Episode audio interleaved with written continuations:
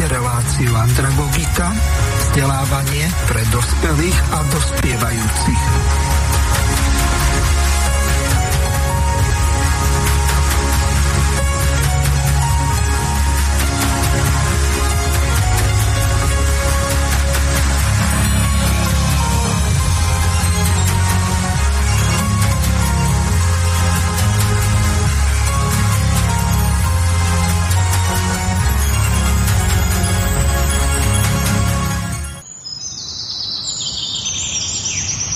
Občania sa zjednotili, aby zmenili pravidlá Európskej únie pre päť gé. Aj Slovensko je súčasťou celoeurópskej iniciatívy občanov, ktorá spája dvadsaťsedem krajín Európskej únie. Ak aj pre vás má život tú najvyššiu hodnotu, pridajte sa k nám. Chceme regulovať zavádzanie päť gé a internetu vecí a uprednostniť šikovnú technológiu, ktorá je naozaj bezpečná, ako sú káblový internet a optické linky. Zber podpisov trvá od prvého marca tohto roku do prvého marca roku dvetisíctridsaťtri. Pridajte svoj podpis na stránke w w w bodka sign stop päť g bodka e u lomeno es k. Zostaň pripojený, ale chránený. Vážené a milé poslucháčky a poslucháči, od mikrofónu vás zdraví Miroslav Hazucha, ktorý vás bude sprevádzať reláciou Vzdelávanie pre dospelých. Pokračujeme v cykle relácií Národná identita. Ako tradičná zostava je pripravená, ale skôr ako vám ju predstavím, tak vám poviem, že čomu sa v dnešnej relácii budeme venovať. Sú to slovenské obce a pripravovaná alebo bežiaca nová maďarizácia. Hosťami dnešnej relácie sú pani Margareta Vyšná, ktorú srdečne zdravím. Pozdravujem poslucháčov Slobodného vysielača aj mojich spolubesedníkov. Výborne, takže prvého hostia máme predstaveného. Druhým naším hostom je Rafael Rafaj, ktorého srdečne pozdravujem. Dobrý deň, želám príjemnú pohodu. Výborne, takže ďalší hostie je predstavený. Potom máme ešte pána doktora Štefana Pavlova, ktorého tiež pozdravujem. Dobrý deň z Nitry. Výborne, takže predpokladám, že ešte pán Šedovič sa v druhej časti relácie zapojí. Momentálne síce spojenie je odskúšané, ale potreboval niečo súrne vybaviť. Takže prejdeme rovno k meritu veci. Pani Vyšná, máte úvodné slovo. Áno, ďakujem za slovo.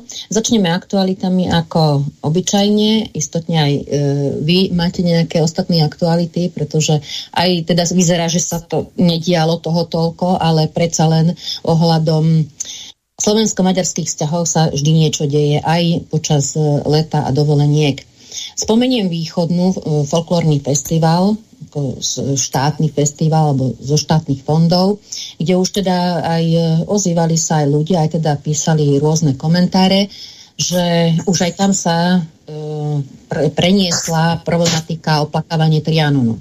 Tak e, ja som sa vždy chcela ako zúčastniť tohto festivalu, no a nakoniec asi by som sa veľmi, teda by ma to rozčúlilo, že ešte aj tam takáto agenda beží, tak sa tam e, m, prezentovali dve také pro, dva programy, dve také dva, dve podujatia. Jedno sa volalo jedna, dva, tri a non, neviem, čo to presne znamená, ale proste myslím, že aj film bol sfilmovaný na túto tému, že ako sa rozdelila jedna dedina na východe a teda roztrhli sa manželstva a, a priatelia a tak ďalej. No a v druhom programe zase na to, úvod toho programu sa popisovalo, že um, ten Tá, tá, to, pre, to podujatie predstavuje pestru a bohatú tradičnú kultúru národov žijúcich v Karpat, Karpatoch a v Zakarpatsku. Všetkých pospomínali, ale Slovákov nie. Takže divné veci sa dejú aj e, na takýchto e, typických e, slovenských folklórnych festivalov, alebo aj festivaloch, aj inde, aj jak som počula, aj iné, iné sú, kde to až zasahuje tá agenda proste, tá menšinová maďarská, alebo dokonca by som povedala taká šovinistická. To sú také nenápadné také, um, také prejavy, ale ľudia si to predsa len všimli, no, že to proste nie je s kostolným poriadkom. A nazvali to predsa tak, ako to, ako to cítia, že to je oplakávanie Trianonu a už sa to presúva aj na sever Slovenska. No, e, potom možno spomeniem takú e, nie, nie medializovanú, nenápadnú, nenápadnú takú činnosť, ktorá prebieha v tých, v tých úplne takých m, zakonzervovaných e, obciach, dedinkách a mestečkách. E, napríklad v Štúrove sa buduje mestský park. To je nie, nie, nič neobvyklé alebo niečo závažné, ale aký je to park? Je to mestský pozemok, e, pomerne blízko centra mesta, kde je osadené, osadená veľká socha na, e, Jana Sobieského na koni.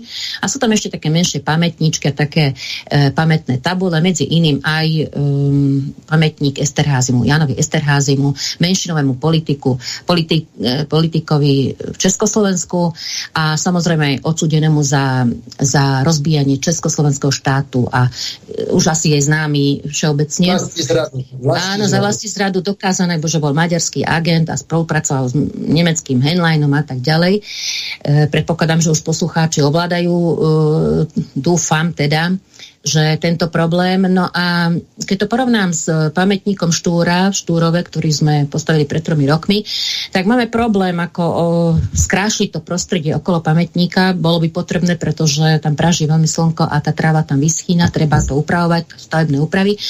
Tak e, nemáme absolútne možnosť, pretože e, ten pozemok vlastní e, vlastne verejné prístavy, ktoré sú zase blízke zase nejakým menšinovým politikom a absolútne s ničím nesúhlasia. Oproti tomu, tento mestský park, kde je umiestnený aj táto protizákonne, to by malo byť zrušené takémuto v podstate vojnovému zločincovi, od právoplatne odsúdenému. Naopak, buduje sa to. Buduje sa celý ten park, e, skrašuje sa, vysadzujú sa tam ruže, chodničky, lavi, lavičky. Takže e, toto sú také nenápadné veci, ktoré potom sa prejavia neskôr. A toto nie iba Štúrove, aj v iných obciach, aj mestách. A potom sa to ukáže, keď to bude už veľký problém, čo už môže byť veľmi neskoro. Takže toto je taká informácia, ako sa povie z terénu, a je toho viacej samozrejme, ale všetko sa ani nedá stíhať sledovať, aj teda informovať, lebo máme tu veľký tlak, veľký nával celej tejto problematiky. Takže ne, nebudem hovoriť o tom futbale, to asi povie pán Pavlov, čo sa dialo vlastne na tom futbale, ako to teda e, vidíme my. Tak môžete potom, kto ešte chcete pomen- po- spomenúť nejaké aktuality. A potom prejdeme na e, problematiku tému.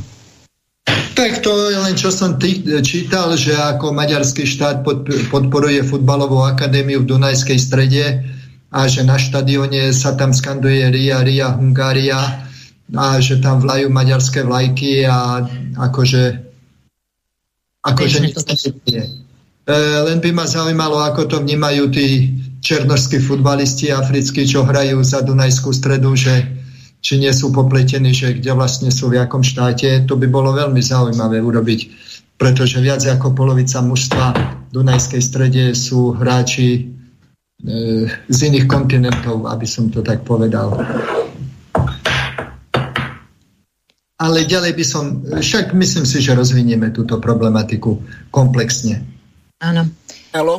Ja tých aktualit e, e, nové, n, tak poviem, na, na východnom fronte nič nové. No ale... Orbán no... naďalej e, hají pozície, takže e, máme dojem, že do slovensko-maďarských vzťahov na Slovensku to nezasahuje, ale e, myslím si, že keď e, príde úprava cien smerom nahor, ako sa to hovorí, tak potom si uvedomíme aj ten rozdiel medzi, medzi aktivitou, povedzme, vlády v Budapešti a vlády na Slovensku. A môže to byť nepríjemné a ovplyvní to aj slovensko-maďarské vzťahy, pretože jednoducho ceny nepopustia. Tak ako dnes majú Srby najlacnejší plyn, tak je dosť pravdepodobné, že, že cenové relácie energii na Slovensku v blízkej budúcnosti budú podstatne rozdielne ako napríklad v Maďarsku a môže to, môže to začať ovplyvňovať e, povedzme aktivity aj na, na južnom Slovensku. Zatiaľ z mojej strany všetko. Dobre, pani Vyšná. Môžete pokračovať no, ďalej. Dobre, takže by sme sa mohli teda venovať hlavnej téme, lebo je toho veľmi veľa, aj toho materiálu. Zase istotne predpokladám, že nestihneme všetko. Ale na úvod by som prečítala tlačovú správu, ktorú vydalo Združenie Slovenskej inteligencie a podpísalo ju viacero niekoľko osobností aj vlasteneckých organizácií, národných organizácií. Smerom k, tej, k tomuto návrhu nariadenia vlády o označovaní obcí v menšinových jazykoch. To má taký dlhý názov, ale to nebudem zaťažovať poslucháčov. Takže národné a vlastenecké organizácie slovenskej inteligencie dôrazne protestujú proti návrhu nariadenia vlády Slovenskej republiky, ktorým sa vydáva zoznam obcí, ktorých občania Slovenskej republiky patriaci k národnostnej menšine tvoria najmenej pätnásť percent obyvateľstva.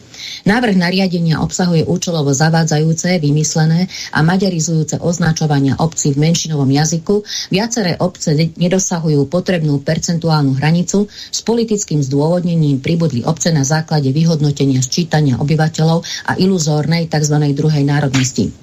Do zoznamu sa zaradili aj obce, ktorých žije napríklad nula percent, nula obyvateľov v absolútnych číslach, príslušníkov národnostnej a teda ukrajinskej, najmä ukrajinskej menšiny.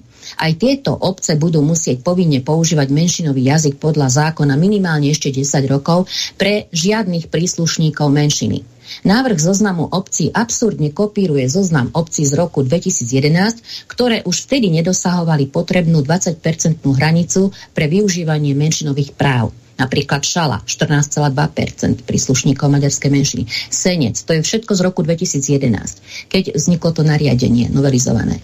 Senec, štrnásť celá päť percent, Jelšovec, desať percent, Veľká Ida, deväť celá deväť percent, Slovenské Nové Mesto, deväť percent, Sliské, jeden celá deväť percent a ďalšie desiatky obcí. Predkladaným nariadením sa vnúcujú aj zmeny viacerých súčasných žitých a tradičných označení v menšinovom maďarskom jazyku na maďarizujúce označenia z obdobia maďarskej okupácie z roku devätnásť tridsaťosem až štyridsaťpäť, nachádzajúce sa už v zozname z roku dvetisíc jedenásť, ako napríklad MAD, na naď MAD, označenie Šáro, obec Šárovce, na naď Šáro, označenie Lok, obec Lok, na Garam Lok, označenie Nír, obec Nírovce, na Nírágo, označenie Seloce, obec Selice, na Šok Seloce, označenie Lipoc, obec Lipovce, na Gomor Lipoc a tak ďalej. Ďalšia skupina maďarizujúcich označení pre obce v menšinovom maďarskom jazyku bola umelo vytvorená v roku dvetisíc jedenásť a tieto obce sa nachádzajú aj v aktuálne predloženom zozname obcí. Uvedené obce nikdy nemali paralelné označenie v menšinovom maďarskom jazyku.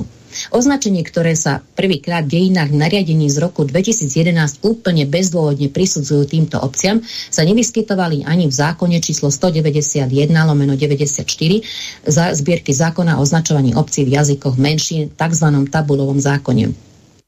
Príslušné obce mali od svojho vzniku len jediné pomenovanie, a to názov v slovenskom jazyku. Týka sa to napríklad obcí Hviezdoslavov, Hurbanove a ďalších. V novom zozname obcí sa absolútne neodôvodnene nachádzajú obce na základe priznania si účelovo zriadenej tzv. Druhej národnosti, ktorú si mohli občania Slovenska uviesť v sčítaní obyvateľov v roku dvetisícdvadsaťjeden. Ide o navýšenie počtu obcí o stodvadsaťpäť. Slovenská ani európska legislatíva neumožňuje nárokovať si menšinové práva, ak ide len o nejaký približný, iluzórny, experimentálny vzťah k tzv. Druhej národnosti. Novým prvkom s cieľom pomaďarčiť pôvodné slovenské kolónie z dvadsiatych rokov dvadsiateho storočia, ktoré zakladali slovenskí osadníci, sú označenia častí obcí. Opäť sa viacerým takýmto častiam prisudzuje revizionistické pomenovanie, ktoré nemá nič spoločné s uvedenými slovenskými označeniami. Chceme prinavrátenie dôstojného pomenovania obcí nesúce názov po slovenských osobnostiach aj v menšinových jazykoch. Gabčíkovo, Kolárovo, Hurbánovo, Štúrovo a tak ďalej. V novom zozname sú tieto obce uvedené aj s prekladom do menšinového jazyka, čo je agresívny zásah do národného cítenia Slovákov a historickej pamäti na maďarskú okupáciu. Európske a ďalšie medzinárodné dokumenty, napríklad rámcový dohovor na ochranu národnostných menšín, uvádzajú, že štát v oblastiach tradične obývaných významným počtom osôb patriacich k národnostným menšinám a s prihliadnutím na svoje osobitné podmienky sa bude snažiť uvádzať tradičné miestne názvy, názvy ulíc a ďalšie miestopisné údaje určené pre verejnosť aj v jazyku menšiny, ak je o takéto označenia dostatočný záujem. Nie je nám známe, že by uvedené obce a časti obcí alebo príslušníci menšiny žijúci v týchto obciach niekedy prejavili záujem o oficiálne používanie označení v ich materinskom jazyku. Zaradením umelých a maďarizujúcich označení do nariadenia vlády Slovenskej republiky sa nerešpektujú medzinárodné dokumenty. Rozhodovanie o zaradení označenia obce v menšinových jazykoch do zoznamu obcí musí realizovať odborná komisia s členmi aj za Maticu Slovenskú, podobne ako to bolo pri tzv. Tabulovom zákone. Účelovo a politicky zneužívané menšinové práva neustále vytvárajú národnostné napätie a konflikty, zhoršujú slovensko-maďarské vzťahy, oslabujú suverenitu celého štátu a bezpečnosť všetkých obyvateľov. Vyzývame vládu Slovenskej republiky a všetkých politických predstaviteľov, aby sa konečne začali starať aj o dlhodobú asimiláciu, diskrimináciu a obmedzovanie ústavných práv Slovákov na národnostne zmiešaných územiach Slovenskej republiky. Zásluhou volebného systému a štátnej jazykovej politiky príslušníci väčšinovej spoločnosti v štáte nemajú zastúpenie v obecných samosprávach a neriadia si svoje verejné záležitosti, školy s vyučovacím slovenským štátnym jazykom nevedú slovenskí riaditelia, preto slovenské deti už tridsať rokov vychováva Budapešť, bez ovládania menšinového jazyka nie je možné zamestnať sa v obci. Najhoršie na tom sú Slováci v Maďarsku, ale vládne reprezentácie to dlhodobo ignorujú, lebo zahraniční Slováci nie sú potenciálni voliči ako príslušníci menšín vhodní na politické zneužívanie. Dlhodobá agenda vytvoriť zo Slovenska tzv. Multietnický, nejednotný a národne a národnostnými konfliktmi oslabený štát má svoje systematické nástroje aj v takýchto nenápadných označovaniach obcí. Majme sa na pozore. Ak povolíme, prídu ďalšie, nebezpečnejšie národnostné agendy. Slovenská republika, zátvorke zatiaľ, s vyše osemdesiattri percentným obyvateľstvom hlásiacim sa k slovenskej národnosti nikdy nemôže byť mnohonárodnostným štátom. Bratislava dvadsiateho ôsmeho júla dvetisícdvadsaťdva. Vy, vy, vyrobilo Združenie Slovenskej inteligencie a ďalšie osobnosti a organizácie, docent inžinier Imrich Horňianský, geodet, člen názvoslovnej komisie Úradu geodézie, kartografie a katastra Slovenskej republiky, magister pán Rafael Rafaj, Vlastenecký inštitút Petra Šveca, Nitrianska deklarácia, Inštitút národnej politiky a hnutie O nás. Takže to bola tlačová správa, ktorú vydalo Združenie Slovenskej inteligencie, zverejnili rôzne portály. A ešte poviem aspoň krátko k tomu, teda, aká je chronológia e, tohto nariadenia. Teda bol e, vydaný do medzirezortného pripomienkového konania nariadenie vlády, návrh nariadenia vlády o vydaní zoznamu, kde teda m, sa môže, bude v obciach používať menšinový jazyk. Sú tam, je tam percentuálna hranica, to teraz nebudem hovoriť tomu, ale e, naše Združenie Slovenskej inteligencie pripomen, pripomienkovalo tieto, e, tento návrh a mm, aj ďalšie organizácie, aj jednotlivé rezorty, napríklad Ministerstvo e, práce, sociálnych vecí bolo vyslovene proti celému návrhu zoznamu. E, podľa nich postačuje aj predchádzajúci zoznam s kvórom alebo s percentuálnou hranicou dvadsať percent príslušníkov, čiže v obciach, kde dosahujú dvadsať percent, môžu používať menšinový jazyk. Protestuje proti tomuto návrhu aj poradca predsedu Národnej rady, pán Hrnko, aj ďalšie národné organizácie a osobnosti. Ministerstvo kultúry nemá žiadne zásadné pripomienky, vyhovuje mu chaos aj národnostné napätie, veď cieľom je politicky vytvoriť kultúrnu diverzitu aj proti vôli a stále živej národnej identite. To znamená, že pripomienkové, teda návrh konania, teda pripomienkové kon, konanie je teraz Návrh nariadenia aj teraz vyhodn- sa vyhodnocuje, aj tie pripomienky, a očakávame teda, ak sme teda podali ako združenie, teda za verejnosť, e, sme podali zásadné pripomienky, mali by sme byť prizvaní na rozporové konanie. tak neviem, dokedy je tá čas, ten časový limit, proste zatiaľ je v tomto štádiu tento proces. Samozrejme, tento návrh nariadenia nepôjde do Národnej rady, je to iba nariadenie vlády, to znamená, vláda už schváli, alebo neschváli, alebo aký schváli návrh nariadenia, taký zoznam bude. Takže toto je v krátkosti taká chronológia a aj také všeobecné fakty o, tejto, o tomto procese. Žiaľ Bohu, deje sa to počas prázdnin, kedy je málo ľudí,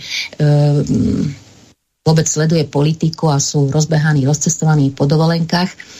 No a teda dúfame, očakávame, že, že teda budeme môcť tieto pripomienky nejak aj zásadnejšie, teda naše pripomienky za združenie budú môcť byť nejako vyhodnotené a brané do úvahy, lebo si to rozdelili sme to na až sedem problematických skupín označenia obcí. Takže k tomu potom už podrobnejšie neskôr. Teda môžete ešte niekto reagovať, ak no, máte záujem. Pani Vyšná, prišiel nám pán Šedovič, tak ho vítam v relácii. Pán Šedovič, môžete pozdraviť našich poslucháčov a kolegov v relácii. Želám pekný, príjemný, úspešný deň a všetkých vás pozdravujem. Ďakujem. A takže, kto sa chcete ďalší zapojiť? Možno by sme mohli povedať, pán Rafaj, keď teda vy sa potom neskôr odpojíte, ako to vy vidíte a teda či niečo teda aj strana Republika chystá v tomto smere. Uh, no tak um, tie, táto téma je samozrejme blízka a uh, na začiatok by som chcel poďakovať uh, všetkým predstaviteľom Združenia Slovenskej inteligencie, ktorí vlastne prevzali žezlo a systém obrany národných a predovšetkým jazykových práv Slovákov, čo bolo typické, keď slovenský národ bol v nejakom postavení ujarmenia, či už to bolo povedzme v Uhorsku zo strany maďarskej vlády alebo potom aj v, počas tzv. Prvej Československej republiky. A to, že vtedajšia inteligencia, predovšetkým učitelia a kňazi, v podstate jediní bojovali za národnú identitu a fakt, že dnes opäť tento varovný hlas už v samostatnej Slovenskej republiky zas ostal len na úzkej skupine národne uvedomelej inteligencie, pretože aj dnes sa väčšina inteligencie hlási skôr k svetoobčianstvu, k liberalizmu, tak môžeme z toho vyvodiť, že zrejme tie spoločenské, kultúrne a povedzme mediálne aj mentálne podmienky sú približne na úrovni maďarizácie v Rakúsko-Uhorsku. A to je, to je zrejme smutný fakt, pretože už tridsať rokov tu máme zvrchovaný štát, ktorý, ktorého vlády by prirodzene mali uplatňovať uh, akúsi paritu, uh, inteligentný, ale dôrazný balans medzi prirodzeným právom štátotvorného národa a jeho príslušníkov, ktorí majú právo žiť kdekoľvek na jednotnom nedeliteľnom území Slovenskej republiky, aj v akejkoľvek obci. Súc by tam bolo aj deväťdesiatdeväť celých deväť percent nejakých príslušníkov inej menšiny. Oni sú príslušní, ten človek by bol alebo teoreticky príslušník štátotvorného národa Slovenskej republiky a nemôže byť nejakým spôsobom diskriminovaný alebo, alebo povedzme jeho deti by nemali byť nútené osvojovať si cudzí jazyk, sudz napríklad aj pri názvosloví danej obce.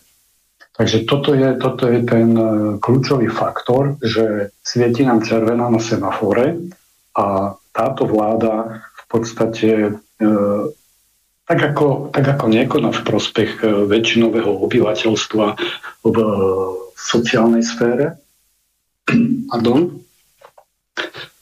keď vidíme, že ostatné vlády v rámci tej megakrízy, ktorá sa spustila, tak pomáhajú vlastným obyvateľom, tak táto vláda tejto krajiny e, pomáha viac menej permanentne len e, cudzím, respektíve e, jednému štátu, ktorý je na východ od našej hranice a komunikuje s Bruselom, a na, na Slovákov sa úplne vykašľala. Toto je signifikantné, že ak to robí už teda v tej oblasti, ktorá sa dotýka každého bez orientácie, to, to, to, to, to zdraženie sa napríklad dotkne aj liberálov a svetoobčanov, a ak teda takto flagrantsky má prístup k svojim obyvateľom v tejto oblasti, čo by sme mohli očakávať od týchto plagiatorov a neschopakov vo vzťahu k tomu, čo tvorí našu identitu a, a hrdosť. Takže e, je potrebné sa angažovať a e, možno e, počkajme si, čo, čo vlastne e, vláda odsúhlasí, pretože tam bolo množstvo e, zásadných pripomienok v rámci medzirezortného pripomienkového konania, či budú akceptované alebo nie. Ale ja už teraz podľa návrhu vidím e, aj problém a zároveň aj riešenie, tak ako pani Vyšná a vlastne zo svojej um, vymenovali a zistili všetky tie, tie lapsusy, ktoré sú pod čiarou uh, a boli zaradené do tohto, do tohto návrhu, tak tu mohlo dôjsť aj k zneužitiu právomoci verejného činiteľa. Konkrétne pravdepodobne to mohlo ísť od uh, splnomocnenca vlády pre národnostné menšiny pána Bukovského, ale návrh a materiál do vlády predkladal, predkladal vedúci služobného úradu, ktorý je zároveň aj generálnym manažerom hnutia Olano. Takže minimálne právnici národne orientovaní by sa mohli pozrieť aj na tento uhol pohľadu a treba prejsť jednoducho do protiútoku, pretože nariadenie vlády má nižšiu právnu silu ako, ako zákon. A zákon nepopustí a každý ústavný činiteľ alebo verejný činiteľ je, je povinný dodržiavať zákon. Takže ak v zákone je e, minimálna hranica kvóra určená pätnásť percent, e, nemôže ho niekto podliesť a, a vyhodnocovať si to inak, než je určené e, v zákone. Samozrejme sú aj možno ďalšie možnosti e, protestu a ten asi najdôležitejší je, e, že treba celonárodne odkázať e, tejto vláde, aby už len svietila a kúrila. Vlastne podľa tých svojich už ani nebude svietiť a kúriť, pretože musíme šetriť, ako nám odporúča Brusel, a e, čím skôr, aby sa rozbehla petičná akcia a všetci Slováci do nohy do volebných miestností a odškrtnúť ukončenie činnosti tejto vlády, ktorej devastačné účinky vidíme a cítime aj my, vlastnenci, národovci, rodolúbi, patrioti, pretože nemienime sa vzdať našej identity, ktorou je napríklad aj názvoslovie. Spomeniem už na konci môjho príhovoru úvodného príklad, ktorý určite všetci poznáme. Keď Rastislav poslal list Michalovi tretiemu, byzantskému cisárovi, tak išlo to do hlavného mesta, ktorý sa volal Carihrad. A dnes sa toto mesto nazýva Istanbul. Takže tam vidíme aj podľa názvoslovia, tak ako hovorili už starí Rímania, že nomen est omen, meno je znamením a teda dáva akúsi pečať a význam, tak vidíme, že aj podľa toho zmeny názvu e, došlo k zásadným zmenám spoločenským, politickým, štátnym a dokonca duchovným. Namiesto, namiesto e, kresťanstva e, východného e, gréckeho ritu tam máme dnes e, dominantný islám. Grécky vplyv sa úplne vytratil a je to čisto turecká kultúra. Takže s týmito názvami počase sa fixuje, fixuje aj tá dominancia prvku, ktorý sa snaží tieto sídla premenovať, a preto by sme nemali podľahnúť tej, tej, tej falošnej argumentácii liberálov a slniečkárov, že veď nič sa nedeje, veď oni si to len takto budú duplicitne volať, aby sa cítili pohodlne, že sú, že sú doma a, a podobne. No predovšetkým ja si vážim každého občana Slovenskej republiky, ktorý má za svoj prirodzený domov a len jeden domov, a to je Slovenská republika. Bez ohľadu na to, či je jeho materinským jazyk slovenčina alebo nejaký iný jazyk. A tu na touto, touto politikou farizejskej ústretovosti, znižovaním neustále kvóra, môžeme očakávať o chvíľu, že nejakí angažovaní politici, ak sa presadia v najbližších voľbách, povedzme opäť ten maďarský subjekt, ktorý sa dnes volá Aliancia, alebo neviem, Selice, alebo tak nejak sa to volá po maďarsky, tak prv, prv, možno, že s prvým tým prídu, aby sa zapáčili svojim voličom za to, že ich poslali do parlamentu, tak určite zase bude, e, budú návrhy na ďalšie nadprava, možno pôjdu na desať percent hranicu a možno e, nejaký angažovaný e, dokonca povedia, že to treba zrušiť, a to už by bola pre Slovensko úplná tragédia. Takže aj pri tých voľbách to, čo sa dnes deje a z čoho sme všetci zrození, je výsledkom len nejakej činnosti. Že e, ľudia podľahli vo februári dvetisícdvadsať e, nejaké emócii, ktorú im vnútili korporátne, korporátne médiá a zapredaní politici, ktorí slúžia e, cudzým záujmom a neslovenským záujmom. A teraz to Slováci cítia vlastne v tej sociálno-ekonomickej dimenzii. No keď už to budú cítiť aj v tej národno-kultúrnej, tak to už asi budú pípať sirény, a sme tu od toho, a myslím, že aj táto relácia povzbudzuje a bocuje ľudí na Slovensku, aby k tej siréne nedošlo a aby nie oni, ale my sme zastavili tento proces, ktorý je jednak neúctivý, napríklad tým premenovávaním Hviezdoslavova a, a ďalších, ďalších miest pomenovaných po slovenských národných dejateľoch. To je jednoducho kultúrne barbarstvo. A aby sme naopak každému, každému Slovákovi, ktorý má právo žiť na akomkoľvek mieste, zabezpečili, aby sa napríklad jeho deti mohli vzdelávať v slovenskom jazyku, počnúť s materskou školkou alebo jaslami a samozrejme končiať s strednou školou, pokiaľ je v tej obci. A takisto, aby on nebol nútený sa učiť alebo osvojiť si iný jazyk, pokiaľ by sa chcel napríklad zamestnať v hociakej oblasti. Takže z mojej strany zatiaľ na úvod. Ďakujem pekne. Pani Vyšná?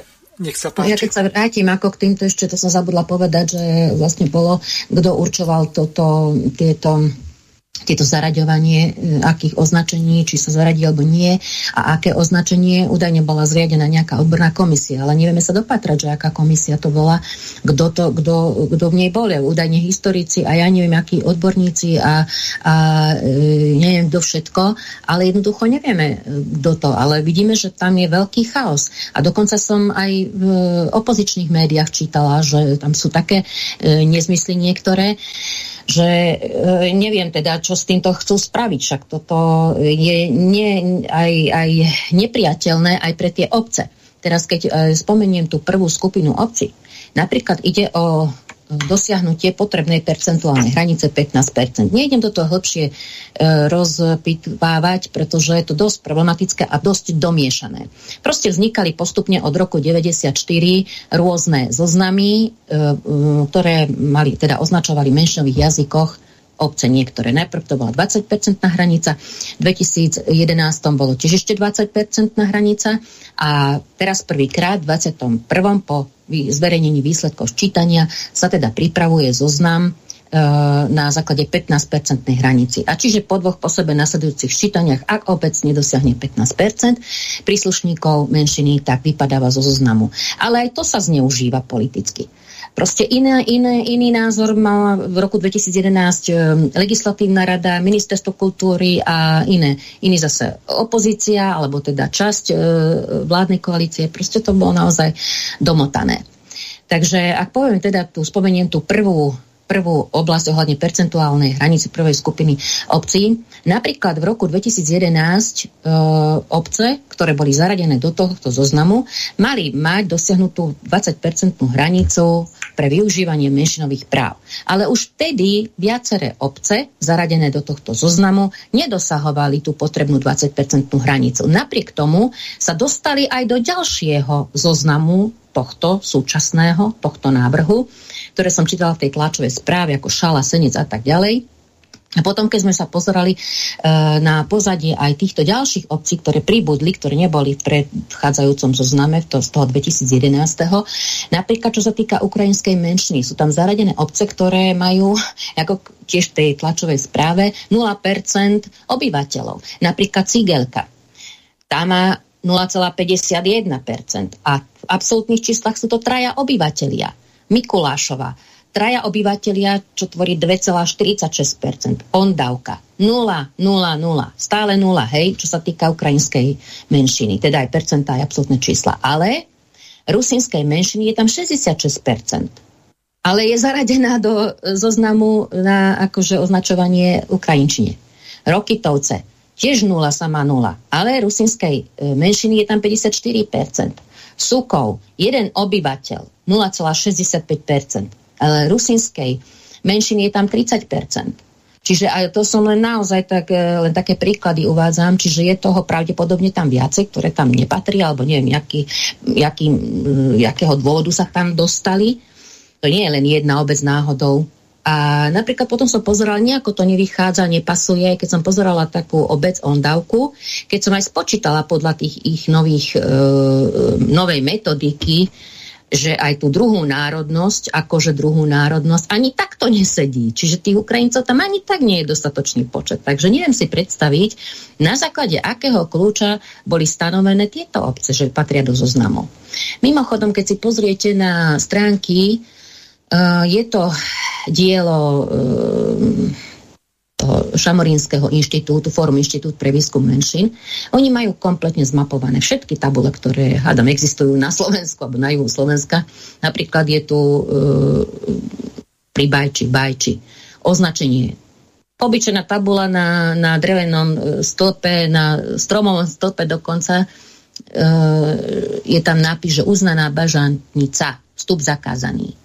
A je tam popis všetko k tomu, čo teda toto fórum ako mapuje, ani iba v slovenčine, že je, nie je v maďarčine. Proste sú tu rôzne označenia, stará chátrajúca budova. Tiež je to v Bajči. Tiež nejak, len nejaká pamätná tabula, stavba vybudovania. A v akcii Z občanmi obca, členmi jednoty es dé v roku devätnásť sedemdesiatšesť.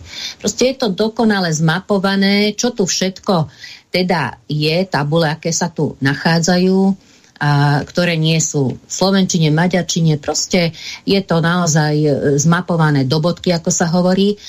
A na, na druhej strane e, my nemáme absolútne nič zmapované, čo sa týka takýchto. Už nehovorím ani ostatných vecí o národnej identite. Takže e, dá sa potom z tohto vychádzať, vedia presne, ako majú nastaviť označenia, kde ten menšinový jazyk treba do, dotiahnuť.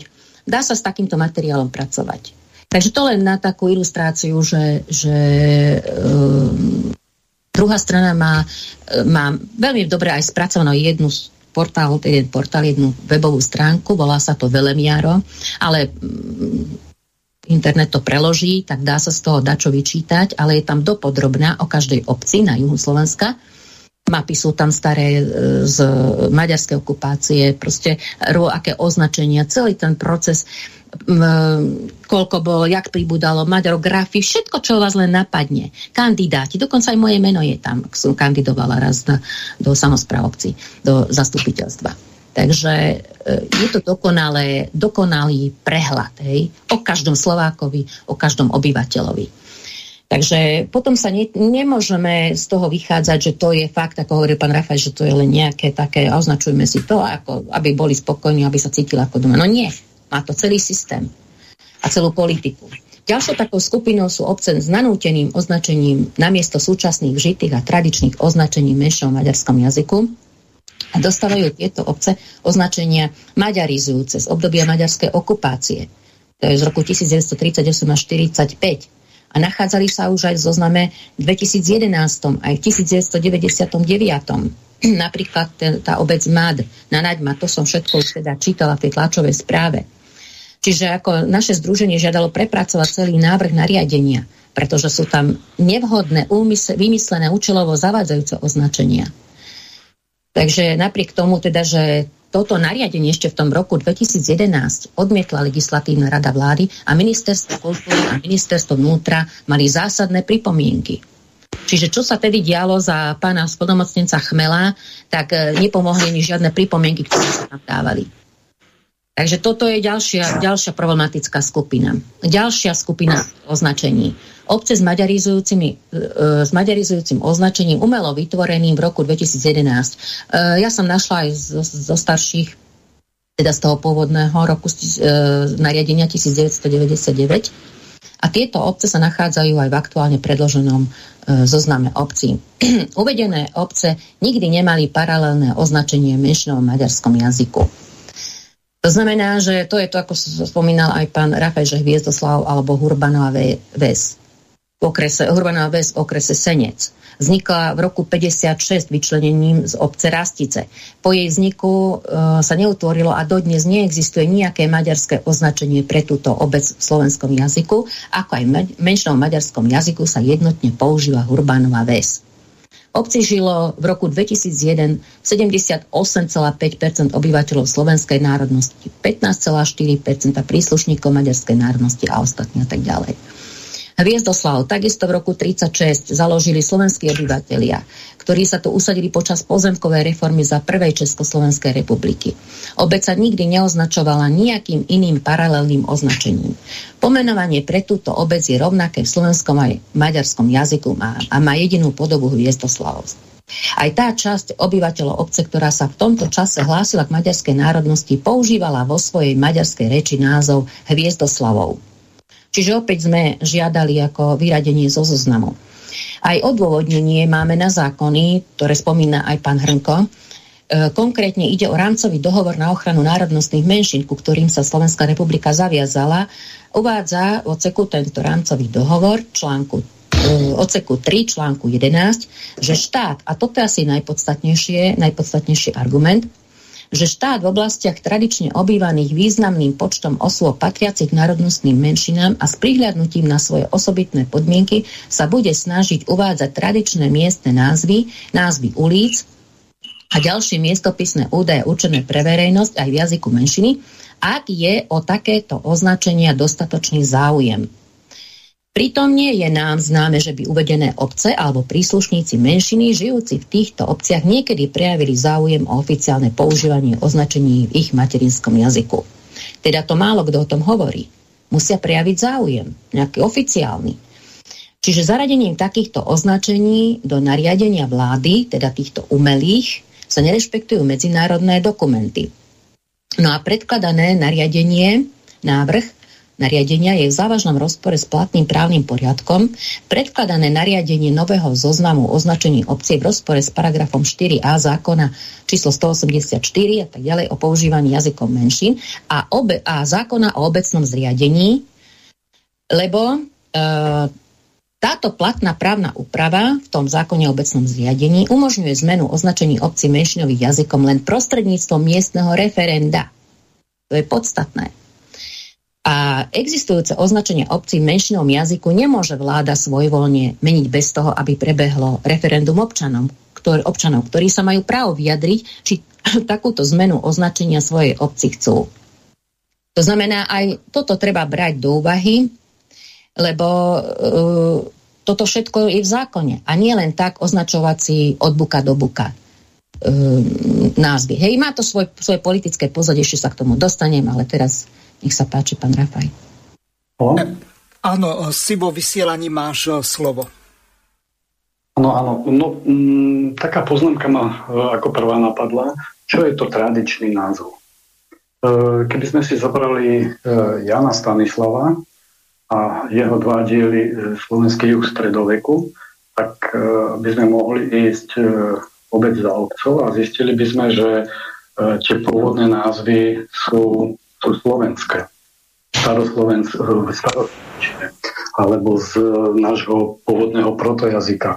Takže tam došlo len k premenovávaniu, a respektíve po roku šesťdesiatom ôsmom, potom že aj na základe zákona k povinnému premenovaniu, čiže násilnej maďarizácii. Takže e, mám za to, že aj ten zákon nie je celkom e, jednoznačný a transparentne zrozumiteľný, pretože jedna strana si môže e, nárokovať tradičný názov, povedzme po roku tisícosemstošesťdesiatosem, a povedzme, my by sme mohli nárokovať niekedy z raného stredoveku, ktorý sa určite významne podobá na slovenský základný ekvivalent.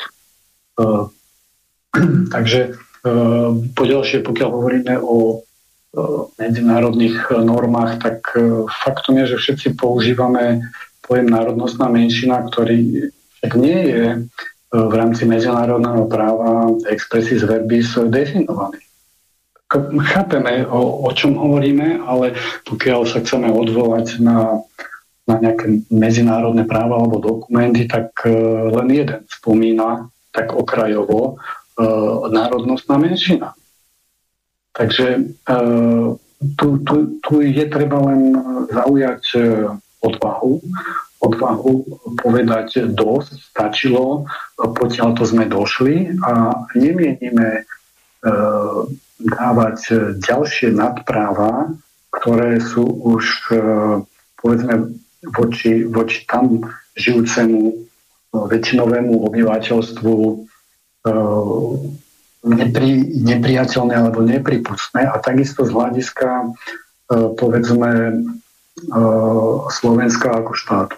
Pretože ono toto smeruje vlastne krok za krokom salámovou metódou. Toto nie je totiž cieľ, že, že umožníme, pamätáme si Mikloška, hej, v deväťdesiatom roku, keď argumentovali, respektive to bolo až v roku deväťdesiatdeväť, zákon o národnostných menšinách, ako tedajší exponovaný politik ká dé há argumentoval starou babičkou, ktorá sa narodila v Rakúsko-Uhorsku, a ona sa za svojich nejakých osemdesiat rokov nestihla naučiť po slovensky rozprávať, tak preto musíme byť tolerantní, ústretoví a musíme schváliť tento zákon.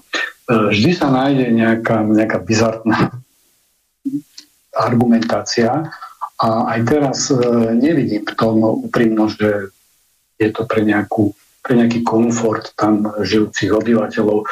Ono to môže smerovať na podstatne vyššiu makrorovinu v tom, že Slovensko nielen teda tými tézami svetoobčianskych liberálov, ale potom už sa budú opierať aj o konkrétne, konkrétne veci, ako je napríklad názvoslovie obcí, aby začali definovať Slovenskú republiku ako multietnický štát.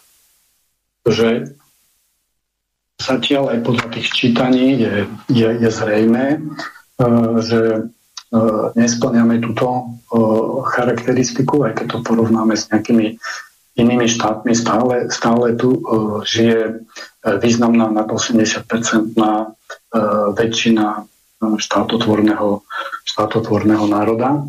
A to by mohlo mať potom aj ďalšie, ďalšie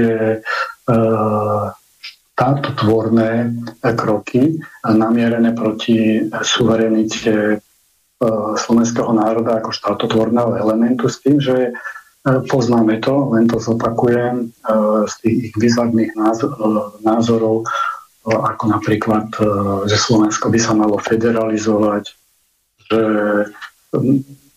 minimálne maďarská menšina by mala byť údajne druhým štátotvorným prvkom. Keď máte už potom federáciu, tak už to je už len kročík k tomu, aby ste povedali, podobne ako Slovensko v roku deväťdesiattri, ten krok urobilo k vlastnej samostatnosti, že máme tu nejaký model de facto Kosova, ktoré predtým malo veľmi významnú autonómiu v rámci, v rámci e, bývalej Jugoslávie. Čiže m, mali by sme to vnímať aj v takomto širšom kontexte a nekopírovať e, slepo terén, pretože práve za tým prvým kopcom e, by sme mohli naraziť do tej skutočnej skaly, ktorá tam je, a, a to je e, rozdrobiť Slovensko a vyňať. Teraz uh, už by to nešlo len o vyňatie časti občanov žijúcich na južnom Slovensku. Toto, toto myslím, takto pomenoval uh, uh, pán Čarnogurský, keď, keď uh, Dunaj organizoval nejakú vzboru v Komárne v roku deväťdesiatpäť, že tam došlo k pokusu vyňať časť obyvateľstva, teda maďarskej národnosti, uh, spod ústavy a pôsobnosti Slovenskej republiky, tak teraz už by toto bol oveľa významnejší pokus, pretože veď ľudia, keď má dvojité občianstvo, no tak môže ísť, kde mu srdce pišti, ale tu nám by už išlo o vyňatie a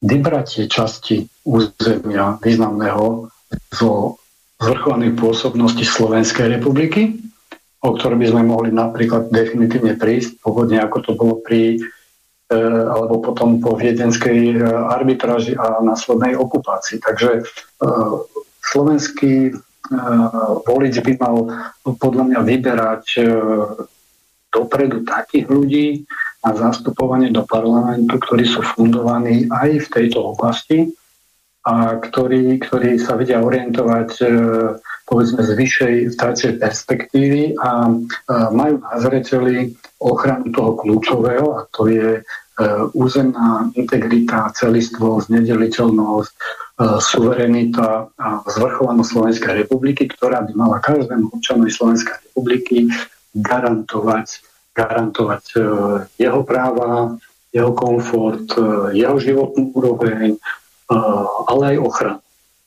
Napríklad je pred e, takýmto, takýmto etnickým separatizmom, salámovou metódou, e, ktorá v podstate tu beží od roku deväťdesiat a už sme tridsať rokov od, od vzniku Slovenskej republiky, respektíve po páde železnej opony, a, a stále, stále niekto drží ten, ten e, maďarský nožik v ruke a snaží sa tú salámu stále krájať, krájať.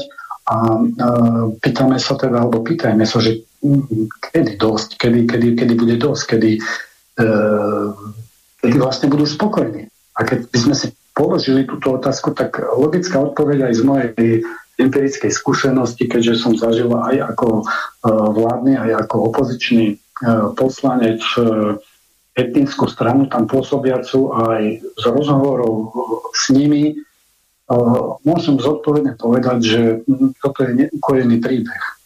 To neuspokojíte v živote. To je proste obsedantná, obsedantná e, e, nutkavosť, e, stále, stále si pýtať viac, e, stále mať nejakú frustráciu, nespokojnosť. Je to ako keď ste v cudzej koži a, a jednoducho ste sa nestotožnili, nestotožnili s tým telom, ktoré vám príroda alebo Boh pridelili, tak budete väčšie nespokojní a skončíte niekde možno na psychiatrii. No, rozpýtam sa ťa na jednu veľmi dôležitú vec, aby sme to neprešli, lebo za chvíľu budeš musieť odísť. Nie je v tomto len oportunizmus tých poslancov, povedzme za maďarskú menšinu, za nejakú maďarskú stranu, či už es em ká, alebo Mosíd, alebo neviem aká. Možno, že to najbližšie bude tá aliancia.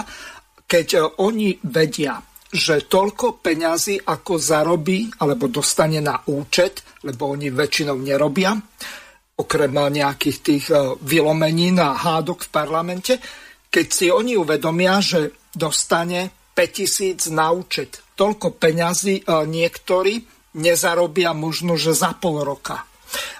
Tak či to oni nerobia len z toho dôvodu, títo maďarskí poslanci slo- v slovenskom parlamente, aby sa oni znovu dostali, pretože oni majú veľmi obmedzený ten elektorát, ktorý ich môže zvoliť. A keď nič nerobíš, tak na jednej strane nič nepokazíš, ale na druhej strane nie je o tebe počuť a tým pádom prečo by ho mali voliť, ale veď takých krikľúňov maďarských sa nájde dosť, ktorí by mali záujem o veľký plat. Je to legitímna otázka, ale nie je to len v tomto, podľa tej mojej skúsenosti, tam naozaj je vnútorný, vnútorný, by som povedal, vnútorná páhreba, ktorá, ktorá tam horí maďarskou trikolorou a je tam prirodzená súťaž a je rivalita, tak ako podobne máme na Slovensku už možno desiatku národne alebo vlastenecky orientovaných strán, tak aj na tej maďarsko-etnickej strane samozrejme v politickom spektre je nejaká súťaž prirodzená. A je to taký začarovaný kruh, že uh, ako si správne pomenoval, oni majú zúžený elektorát, vedia, že musia si vyberať nejakých päťsto tisíc uh, všetkých ľudí. No ja by som povedal tristopäťdesiat tisíc môže byť z tých štyristopäťdesiat. Môže byť, áno, potenciálne, potenciálny elektorát, ktorým oni počítajú. A časť z nich samozrejme vzhľadom na opäť si uvedomme, aká je tu realita. Silné pôsobenie maďarských médií na Slovensku a s presahom na Slovensko vrátanie, vrátanie webových doslova šovinistických oživujúcich a oslavujúcich feldidek a podobne. Čiže ono je to, on, to sú také spojené nádoby, že politici budú budú jatriť e, povedzme to národnostné povedomie a neustále budú šíriť tie fóbie, že sú, že sú utláčaní, pretože mm, toho sa zrejme nezbavia, pretože to je nomádsky element, e, ktorý, ktorý je a priori e, má tento pocit e, ohrozenia, keď sa ocitne v nejakom, nejakom širšom priestore, či už európskom, alebo potom nejakom národnom. Jednoducho to, to, to, to tak je. Čiže na druhej strane ustupovať, len ustupovať a tým vlastne krmiť, krmiť hada a spoliehať sa na to, že keď bude nakrmený, on bude spokojný a on, on ťa potom nikdy nezožerie. Ani vtedy, keď vlastne zabudneš nakrmiť, tak to je, to je, to je jednoducho milná, uh, mil, milný názor a naozaj je treba aj tu postaviť uh, nejakú hranicu a samozrejme uh, porovnať štandardy a snažiť sa vplývať na týchto obyvateľov, uh, teraz hovoríme o maďarskej národnosti, uh, aj cez školstvo. Uh, to znamená, že ten, ten model, do ktorého sme sa nechali vnútiť, uh, že odovzdali sme vlastne školstvo uh, kompletne, kompletne uh, maďarskej metodike a maďarskému jazyku, hoci na začiatku to boli, uh, pokiaľ si pamätajú ľudia, tak to boli dvojazyčné školy, že sa uh, učili uh, aj v slovenčine, aj, aj v maďarčine, čo je úplne prirodzené. A nakoniec to skončilo de facto už len v maďarčine a učení sa slovenčiny podľa týchto nových konceptov už len ako cudzieho jazyka a dokonca na ministerstve školstva Slovenskej republiky za tejto vlády, to treba povedať, vznikla, vznikla sekcia samostatná národnostného školstva. Ako môže byť školstvo národnostné, keď školstvo, školstvo je jednoducho bez ohľadu na Na, na, na jazyk, ktorým vyučujem, je, je, stále, je stále jednotné. A garantom a zodpovedným je tu predsa štát. My sme toto odovzdali v rámci liberalizácie, v rámci tej ďalšej salamovej metódy, ktorou je liberalizácia. A všetko išlo niekde, niekde na obce, kde, ako vidíme, čoraz viac obcí bude môcť používať menšinový jazyk, to znamená pri nejakej agresívnej politike, keď Maďari tam sa dohodnú, že toto bude starosta a my si zvolíme poslancov a Slováci, hoci budú mať osemdesiatpäť percent, tak to rozdelia medzi, medzi ostatných a možno niektorí budú voliť ešte aj toho maďarského starostu a nakoniec zistia, že v obci majú e, národ, tzv. Národnostnú školu.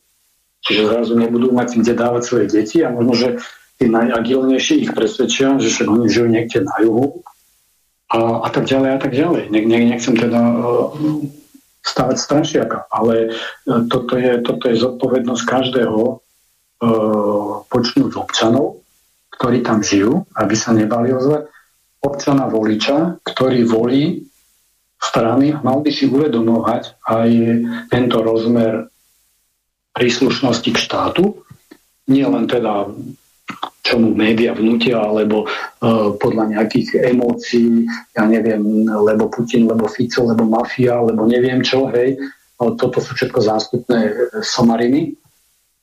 A môžu prísť potom tí ľudia vlastne, vlastne o všetko, a to zasa začína vlasteneckou, vlasteneckou výchovou na školách, nielen teda Slovákov, ale, ale všetkých, pretože je úplne prirodzené a civilizačne úplne normálne, že keď sa niekde ocitnem, tak mám istú formu lojality k tomu miestu, k tej inštitúcii, k tomu štátu, kde žijem. Tak to jednoducho chodí. Momentálne e, sú len problémy, povedzme, s tými novými ekonomickými e, migrantmi e, v západnej Európe, kde vznikajú no-go zóny a vidíme, kam to vedie. Takže tá, tá integrácia e, obyvateľstva e, musí mať jeden spoločný menovateľ a ten je civilizačne daný kohlieb. Vieš, toho pieseň spievaj, alebo takým jazykom sa rozprávaj.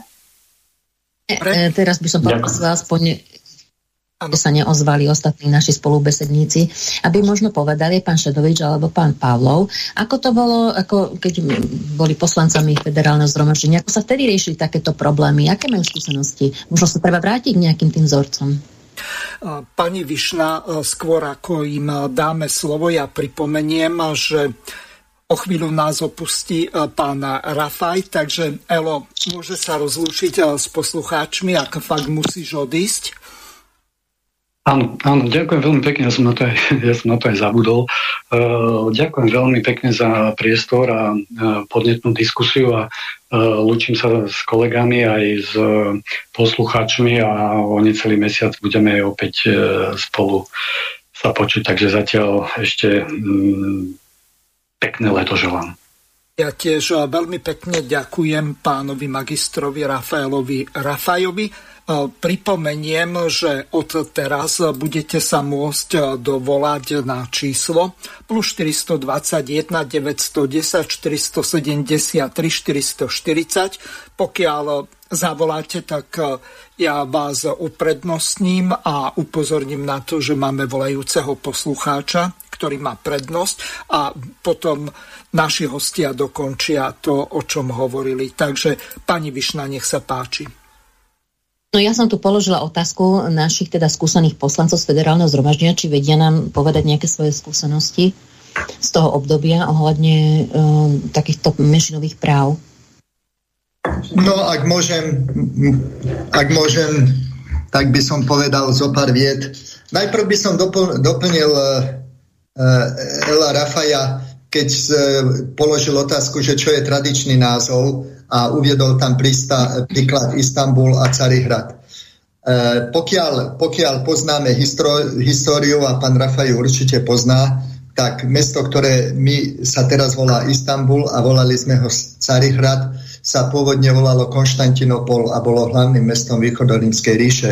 Takže pôvodný názov toho mesta je Konš- Konštantinopol, čiže Konštantínovo mesto. To len k tomu doplneniu. Čo sa týka federálneho zhromaždenia, neexistoval e, zákon o národnostných menšinách na federálnej úrovni. E, tento zákon prijala len Slovenská republika po nežnej revolúcii. V Čechách taký zákon, alebo teda v Českej republike taký zákon jednoducho neprichádzal na, do úvahy, to Češi ne, nemohli schváliť, ani žiadna diskusia o tom. Diskusia bola utlmená okamžite spomienkou na mníchov a na počínanie nemeckej menšiny z Masarykovskom Československu, keď nemecká menšina doviedla Československo k viedenskej, k mnichovskej zmluve, stratu územia a vlastne aj k zániku Československa. Takže zákon o menšinách na českom území neprichádzal do úvahy. Ta, takže takže takto je to odpo- tak, na, na to môžem takto odpovedať. Možno, že Jožko Šedovič ešte ne, ma, ma niečom doplní. Čo ale treba stále a neustále zdôrazňovať, že moderný štát hľadiska medzinárodného vzniká na národnom princípe, keď národ, národy majú právo na seba určenie a konštitujú si štát. Ale vnútroštátne je moderný štát usporiadaný na občianskom princípe. A my sa musíme toho držať, že uprednostňujeme občiansky princíp, ktorý je moderný, a občiansky princíp, ktorý, ktorý proste ten štát pokladá každého občana za rovnocenného ako občana svojho štátu a nie občana takej národnosti, takého náboženstva, takej farby pleti. To potom, to, lebo to vedie k drobeniu, drobeniu, odborné slovo na to je pulverizácia, k drobeniu, vnútroštátnemu drobeniu štátu. Čo pani Vyšná tam zdôraz, zdôrazňovala, že dala takú rečnícku otázku, že nechápe, prečo, prečo ukrajinská menšina, kde je nula celá tri percenta obyvateľstva, alebo kde je jeden, čo sa prihlásil, že má mať tabuľu. No to je dymová clona, pretože týmito, týmito inonárodnými obcami sa zahmlieva to, sa zahmlieva tá maďarizácia. Keby to zostane boli len maďarské obce, by sme mohli povedať, aha, maďarská menšina je šovinistická, robí toto. Ale oni tam dajú tak, takýchto Ukrajincov a všelijakých a tým zahmlia, vypustia dymovú clonu, v ktorom sa tá maďarizácia má stratiť. A ak, sa chce, a ak chceme toto pochopiť, ak chceme toto riešiť, musíme si uvedomiť jednu vec, že čo je doktrína maďarskej politiky od, od, od čias Trianonskej zmluvy, že toto je jedna doktrína maďarskej politiky. Tá doktrína sa, ne, sa menia sa režimy, menia sa prezidenti, mení sa ústava, mení sa všetko jedno za druhým, ale tá doktrína stále zostáva. Oni si to, keď prišla mnichovská dohoda, oni na to boli pripravení okamžite, za tri týždne vedeli zorganizovať viedenskú arbitráž, pretože, pretože sa dvadsať rokov na to pripravovali. Toto je, toto je presne to isté, keď prišla nežná revolúcia, oni okamžite si vedeli zakladať menšinové strany, pretože sa na to celý čas pripravovali. Oni čakajú na príležitosť, oni čakajú na šancu a štátna doktrína v tomto duchu pracuje, v tomto duchu pracuje. Všimnite si, že vôbec, na, vôbec nezáleží, že teraz žiadna menšinová strana etnická nie je v parlamente.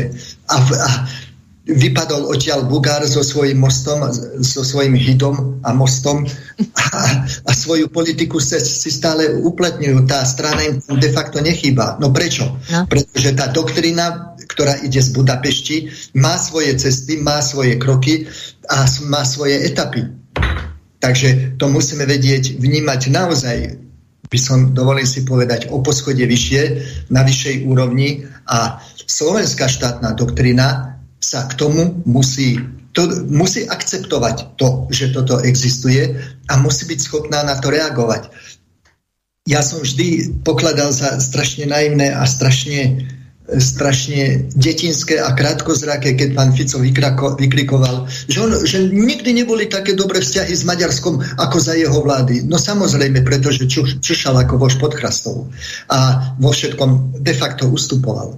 Takže a, a nevnímal maďarskú politiku ako istú doktrínu. Raz sa vzbúril, keď na tom moste v Budapešti sa pustil proti prezidentovi. To jediný krát ukázal, že má dobré bicepsy. My musíme sa naučiť pracovať s touto maďarskou, maďarskou doktrínou a musíme sa naučiť chápať ich, poviem to tak, že finty alebo procesy.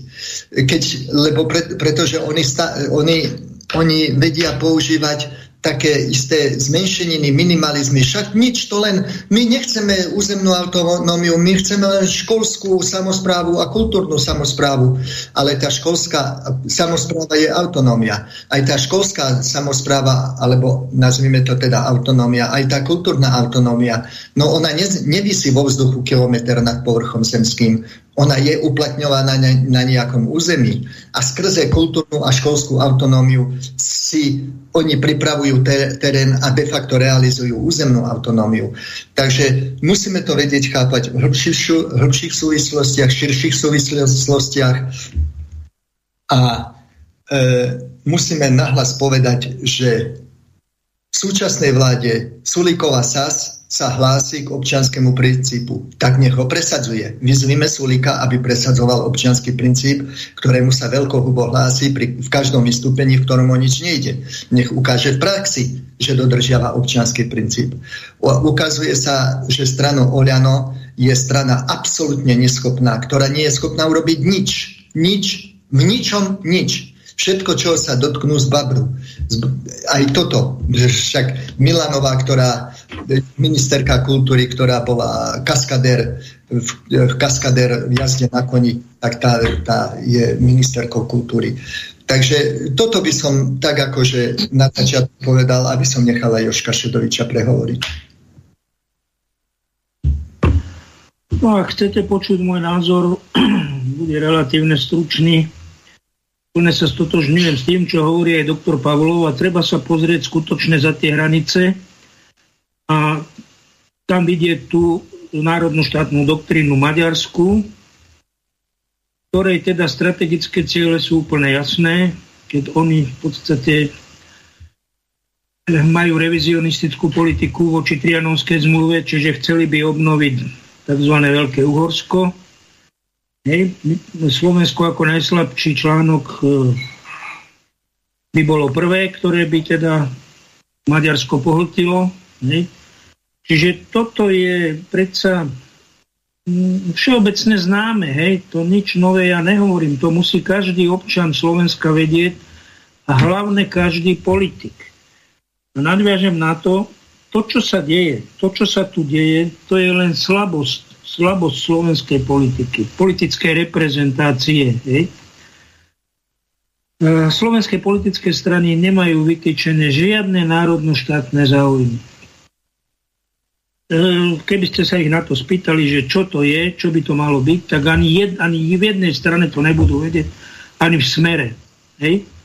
Týchto niekoľko axiom, jedna z nich je tá, že tá slovenská politická scéna by mala s touto myšlienkou pracovať, by mala mať vytýčené červené čiary. E, samozrejme, všetci občania sú v Slovenskej republike rovnocenní, majú rovnaké práva, samozrejme nadpráva majú menšiny, pretože okrem tých práv, ktoré e, teda majú, majú, majú občania slovenskej národnosti, tak majú samozrejme ešte svoje nadpráva tie národnostné menšiny. Toto, toto treba jednoznačne vedieť, jednoznačne to povedať a jednoznačne povedať aj dosť, pretože tie požiadavky maďarské sú nekonečné a budú nekonečné. Takže s týmto by mala slovenská politická reprezentácia pracovať a tak by sa mala správať, lenže bohužiaľ toto je volanie eh, medného na púšti. Pani Vyšná, nech sa páči. Áno, ja som chcela ešte k tomu povedať, že čo pán Pavlo spomínal, že tá dymová clna, však samozrejme, že ide o to. O to ide, že vlastne čím oni viac urobia bublinu, väčšiu bublinu z týchto, z týchto menšinových práv, tým lepšie sa tam bude aj skrývať, aj presadzovať tie menšinové maďarské ciele. Veď to je úplne evidentné aj na základe toho, že akú ter- poslednú túto politickú menšinovú maďarskú stranu založili. Tam je už vlastne aj ďalšie menšiny a pôjdu väčšou silou. Takže to je to ešte väčšie nebezpečenstvo, ako boli na, keď boli napríklad dve strany a boli, boli dokonca ešte aj kontraproduktívne proti sebe. No ale poďme ďalej na tú, a potom si dáme tú ukážku, audio ukážku. Ďalšia problematická skupina obcí označovaní v tomto návrhu nariadenia je na základe priznania účelovo zriadenej tzv. Druhej národnosti. Takisto sme dávali ako Združenie slovenskej inteligencie pripomienky k tomu. Tuto, v dôsledku toho sa navýšil počet obcí o stodvadsaťpäť. Slovenská ani európska legislatíva neumožňuje nárokovať si menšinové práva, ak ide len o nejaký približný, iluzórny, experimentálny vzťah k tzv. Druhej národnosti. Od túto argumentáciu spomínal aj pán Hrnko. Napríklad taká Šala. Nemá tú spomínanú pätnásťpercentnú hranicu, ale ani počítanie dvoch národností nedosahuje pätnásťpercentnú hranicu. Čiže sú to takéto divné veci, že e, stráca sa ten systém, no, sú tam rôzne zavedené. Pritom do tohto zoznamu sa dostali obce, ktoré tam predošlom zozname neboli a mali byť, napríklad obec Pritulany, niekde na východe, rusínska menšina. Teraz je už zaradená správne, má tam byť, mala tam byť už predtým, ale napríklad takéto obce, ktoré nedosahujú tú pätnásťpercentnú hranicu, tie neboli vyradené, hej? Ale pridané boli. Hej? Takže a tak, takisto aj iné obce, samozrejme, nejdem to tu celé dopodrobne rozoberať, ale samozrejme zase to, čo vyhovuje. Slovenská ani medzinárodná legislatíva, ústava Slovenskej republiky, medzinárodné dohody o právach príslušníkov národnostných menšín a ďalšie slovenské zákony neumožňuje nárokovať si na menšinové práve, práva, ak ide len o nejaký približný, neoficiálny, experimentálny vzťah tzv. Druhej národnosti. Nesúhlasíme, teda ako Združenie Slovenskej inteligencie, v pripomienkach so zneužívaním národnej a národnostnej identity jedincov na politické ciele vychádzame z primordiálneho tradičného prístupu, ktorý považuje národ za objektívnu a nemennú skutočnosť, vzťah a totožnosť k nemu jedinec ako prirodzená súčasť národa dedí a uvedomuje si najmä prostredníctvom národnej pamäti a utvrdzuje si ju vo výchovno-vzdelávacom procese. Tým nie je daná prekážka na hĺbšie skúmanie národnej identity, respektíve identity. Samozrejme, táto druhá národnosť, že sa takto um, zisťovala, um, to je, dajme tomu, v poriadku, že ku komu sa inklinuje. Nemalo to byť takto oficiálne. Preto to bolo oficiálne, bez toho dalo využiť, samozrejme, politicky. Ale ako um, človek, ktorý som teda robila nejaké uh, analýzy, štúdie aj v teréne, tak uh, napríklad by to bolo zaujímavé sledovať, že kto ku, ku komu, ku jakej uh, národnosti alebo národu inklinuje. Ale určite nie takýmto spôsobom.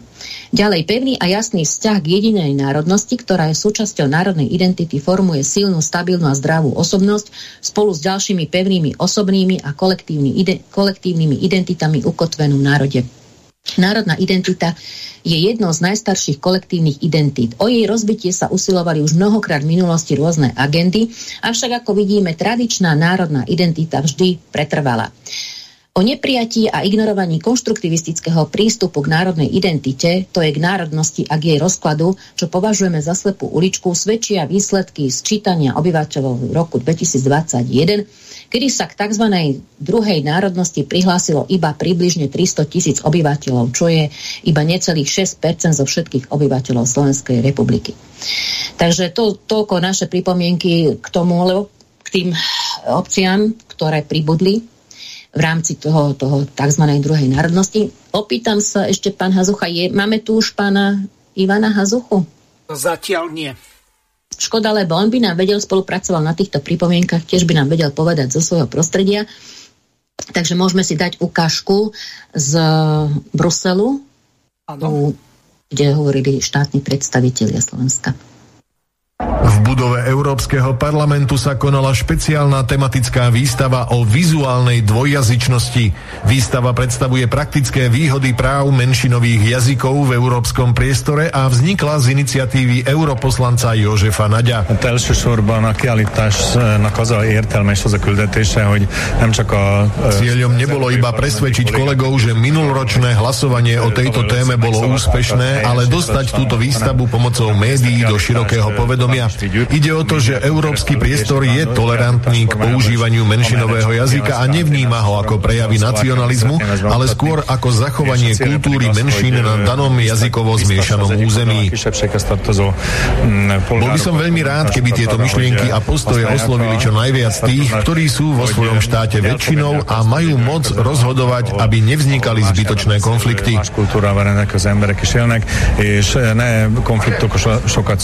Výstava sa konala v najvyťaženejšej výstavnej sieni Európskeho parlamentu na marcovom plenárnom zasadnutí. Na Slovensku bola tiež prezentovaná v mnohých mestách a obciach obývaných menšinami. Do projektu výstavy sa zapojilo celkovo trinásť členských krajín Európskej únie.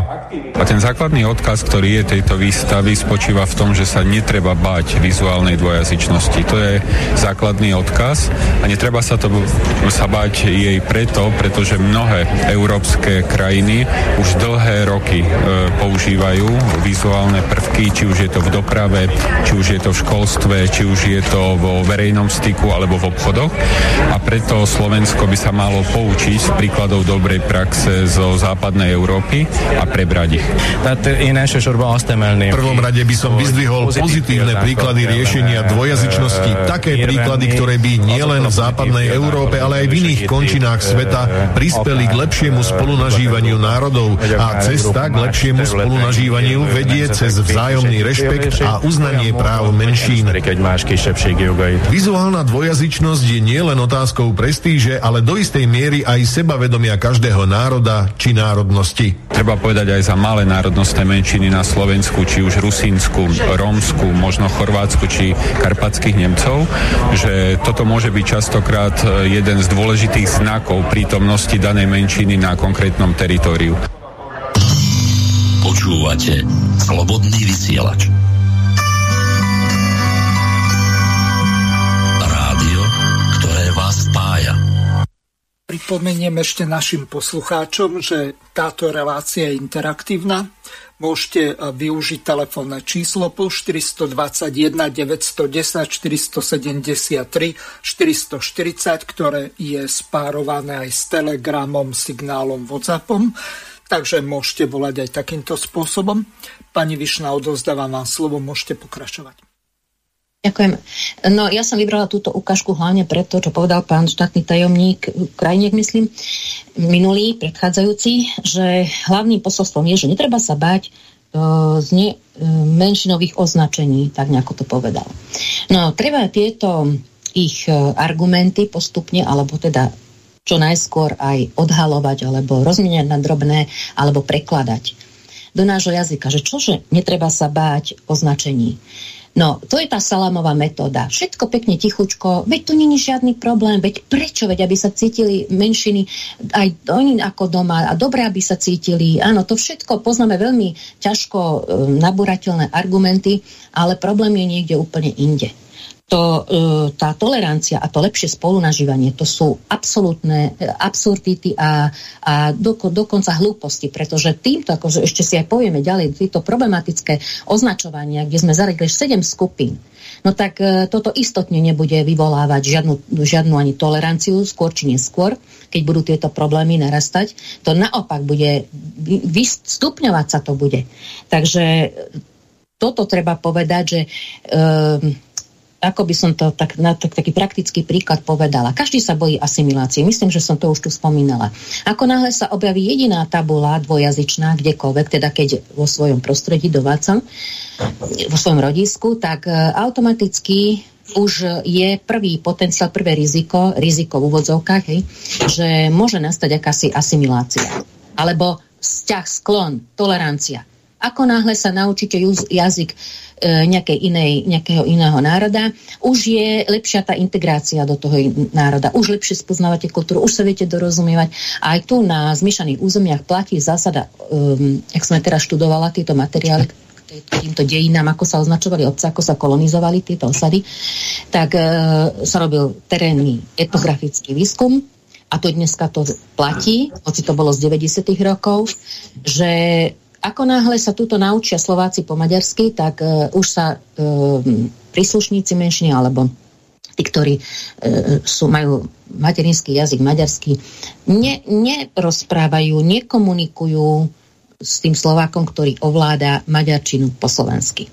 To je zásada. Odkiaľ to majú? Kto ich to učí? Takže toto je potrebné povedať, že jednak, že ide o asimiláciu, prvom štádiu. My už sme ale v takom neskorom, alebo v takom vysokom štádiu, že už, ako som tej tlačovej správe spomínala, už nejde iba o asimiláciu. Tá už prebieha trvalo, ale ide o diskrimináciu, obmedzovanie ústavných práv, To sú už závažné veci. Tu sa sústavne tridsať rokov, dovolím si tvrdiť, že nepretržite od Rakúsko-Uhorska. Pre, e, pretrváva e, diskriminácia a to platí aj, za so, aj z, z obdobia socializmu, pretože viem porovnať, čo sa dialo vtedy aj teraz. Nie v takom veľkom možno meradle, bolo na inom princípe e, celý ten, celá tá ideológia, ale dialo, diali sa tu veci. No, to znamená, že tu neexistuje nejaké, nejaké menšinové práva a teraz my budeme tolerantní, teraz budeme uh, tie menšinové práva rozširovať a nikde nenážený úkor to nepôjde. Tu neexistuje prázdny priestor medzi právami menšinovými a medzi právami väčšinového národa. Tuto, ako náhle pridáte jedným, to som tiež už spomínala, menšinovým, tak uh, uberete uh, tej väčšine. To, to platí alfa omega. No a e, teda to som ako spomínala, že tá diskriminácia je už vo veľmi vysokom štádiu. Ak ešte chcete reagovať ostatní, môžete, lebo potom by sme prešli na ďalšie časti skupiny obcí, aby sme to stihli všetko povedať. No, pani Vyšná to má veľmi krásne spracované, dovolím si povedať, že je vedecký a že môže konkurovať ktorejkoľvek e, e, maďarskojazyčnej inš, inštitúcii, ktorá sa tým zaoberá. Dúfam, že, že poslucháči dokážu jej myšlienky sledovať, ale je veľmi dôležité, že Združenie slovenskej inteligencie sa tým zaoberá, že to publikuje. Je dôležité robiť aj takéto relácie, pretože tým formujeme isté informačné pole. My vnášame túto problematiku do informačného poľa a keď neustále hovoríme o suverenite, tak zrazu o suverenite začali hovoriť aj politici, ktorí si to najprv museli prečítať v slovníku cudzých slov, že čo to je suverenita.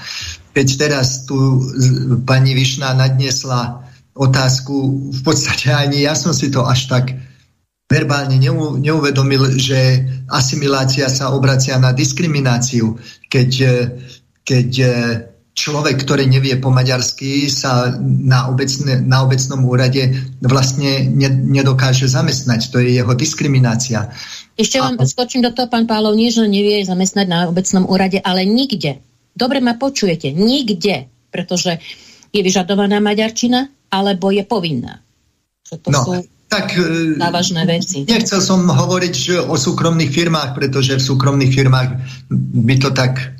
akože neviem, či to je tak aj v súkromných firmách. Ale, no je, je ale... lebo tam potrebujú obchod a tam to je maďarčina jednoznačne, hlavne preto, že sme na hraniciach. Aj ostatné obce. Nech sa páči. A, ale tým, že o tom hovoríme, vytvárame informačné pole, vnášame túto tému do, do, do verejného priestoru a vytvárame ten, vytvárame ten tlak. Vytvárame ten tlak. Ja by som navrhol, že aby sme sa pokúsili zorganizovať stretnutie s ministerkou Milanovou. Však ona chudiatko, teliatko Božie, ona, či ona vôbec vie, aký rezort riadi a čo, sa, čo jej tam ľudia robia. No. To dobre. Si myslím, že by bolo veľmi, veľmi dobré proste ísť takto. Keď oni robia salámovú metódu, poďme aj my salámovou metódou. Stretnime sa s tým politikom, s tým politikom, s tým politikom, s Milanovou, s Osulikom, e, s Kolárom a vy, vytvárajme ten tlak. Formujme to informačné pole. To je problematické, lebo musí byť záujem z druhej strany. Niečo e, síce funguje, nič, len... Nič problematické neznamená nemožné. Áno. Musíme sa, musím, alebo teda takto to poviem, no. To neznamená, že máme hodiť flintu do žita. Všetko je problematické. Všetko, v podstate všetko je problematické. Nič nie je jednoduché a nič nie je ľahké. Pán Šedovič, chcete reagovať na ukážku? Ja len doplním pána Pavlova, že hlavne volič by si mal uvedomiť, že by mal také subjekty dostať do Národnej rady, ktoré majú v tejto tematike jasno. Mal by to vyžadovať ten volič, aby, aby boli zorientovaní, pretože vidíme, že to Olano akože absolútne nemá jasno v týchto veciach, absolútne nehájí žiadny slovenský e, záujem. Hej. Ja, mne sa ťažko počúva, keď plačeme vo vlastnom štáte. Keď sme plakali v Československu, tak to sa dalo chápať. Hej. Boli sme v postavení slabšieho. Ale teraz sme vo vlastnom štáte, veď v Národnej rade sú slovenské politické subjekty a oni toto dopustia, oni to robia, že, že proste viac a viac obcí bude mať menšinu. Mne to celé prípada ako keď si mačička, hej, značkuje svoje územie, hej, že tam sa vyciká a to už je jej. Čiže Maďari si tu zavesia tabuľku a keď príde nový nová nov, nový Štefan, pomôž mi, no, nová táto geopolitická situácia. Áno, tak povedia, tak toto je to, čo my chceme, hej, toto je to maďarské, tu žijú Maďari, hej. Ak, ak, ako bolo pred druhou svetovou vojnou, hej, keby sa taká situácia napríklad zopakovala. A nie sme ďaleko v tej veľkej politike od toho, pretože veci sa hýbu a dejú a vidíme, že tá maďarská diplomácia pôsobí veľmi dobre, veľmi múdro aj v tejto chvíli, keď prebieha vojna v Európe, hej, keď dva najsilnejšie slovanské národy sa medzi sebou zabíjajú, hej, tak Maďari robia politiku správne. Čiže oni za toto môžu dostať odmenu, no rozhodne aj, aj z jednej strany, aj z druhej, hej. A my Slováci sa tohoto musíme báť, pretože ich strategický zámer je nielen, že vytvoriť tú politickú autonómiu maďarskej menšiny, ale pripojiť celú Slovenskú republiku do Maďars- pod maďarskú štátnosť. Hej. Čiže to, tieto axiómy treba vidieť, volič by mal slovenský vždycky na toto myslieť a voliť také subjekty, ktoré v tomto majú jasno, ktoré to vedia zrozumiteľne povedať, a vedia aj to slovo dodržať. To je môj názor. Ja ešte v tomto doplním Jožka Šedoviča, že správne čítať tie signály maďarskej politiky. Na Slovensku si nikto nevšimol, že zmenou svojej ústavy Maďarsko zmenilo svoj oficiálny názov zo štátu Maďarská republika na názov Maďarsko. Prečo vypustili zo svojho názvu slovo republika? Rozmýšľa o tom niekto na Slovensku. Prečo Maďarsko už nie je republika? Už je len Maďarsko. No tak keď sledujete, že ako sa zjavujú tendencie nastoliť Rakúsko-Uhorsko-Rímska dva alebo Uhorsko-Rímska dva, no čo bolo Uhorsko? Monarchia. Keď by nastala taká geopolitická situácia, oni veľmi ľahko, veľmi rýchlo požiadajú nejakého potomka Bourbonovcov alebo po, potomka Windzorovcov, nasadia mu svetoštefanskú... Už je pripravený, pán Pavlov, no, už je pripravený. Mám dôverné informácie. No a daj, dajú mu svetoštefanskú korunu na hlavu a bude Rakúsko-Horsko-Rímska dvojka a my zanikneme. No ale toto treba tieto signály čítať, dekodovať a nahlas ich kričať, dávať ich do informačného priestoru a formovať informačné pole tak, aby to pracovalo v náš prospech. Pani Vyšná, kto nám bude vládnuť? Habsburgovci alebo kto? Keď už je pripravený. No, to našich poslucháčov určite bude zaujímať. To, to je taká, taká informácia, hej, že to nie je nejaká verejná, oficiálna, ale z rôznych kruhov teda sa dozvedám dosť teda e, vážnych a teda dôveryhodných, že e, dokonca je už aj konkrétna príprava. No, ale to chcem povedať... No, povedz, kto je to, nebojte sa. Neviem, ja neviem, kto je to, ja viem, že je to, neviem. Aha. Údajne nejaký potomok Habsburgovcov. Neviem, údajne nejaký potomok Habsburg. Však oni žijú, však teda aj viacerí, však teda z toho sa stali globalisti. Však áno, keby aj pána Schwarzenberga driemajúceho napríklad poslanca vyťahli. Doslova driemajúceho. To si dá tú korunu na hlavu posadiť. Jasné, že si dá. Však jasné. No, e, to som ešte chcela povedať, že pánovi Šedovičovi, keď spomínal, že politické strany, žiaľ Bohu, však žiaden politik, myslím, že okrem teraz pána Rafaja, sa nezaujíma o tieto problematiky. E, naposledy pán um, e, historik Ladislav Deák, už pán teda nebohý historik, um, stále opakoval návrh, že riešenie je založiť inštitúciu, vedeckú inštitúciu, ústav pre výskum na výskum slovensko-maďarských vzťahov. A toto e, vlastne by sme mali my za týmto cieľom ísť.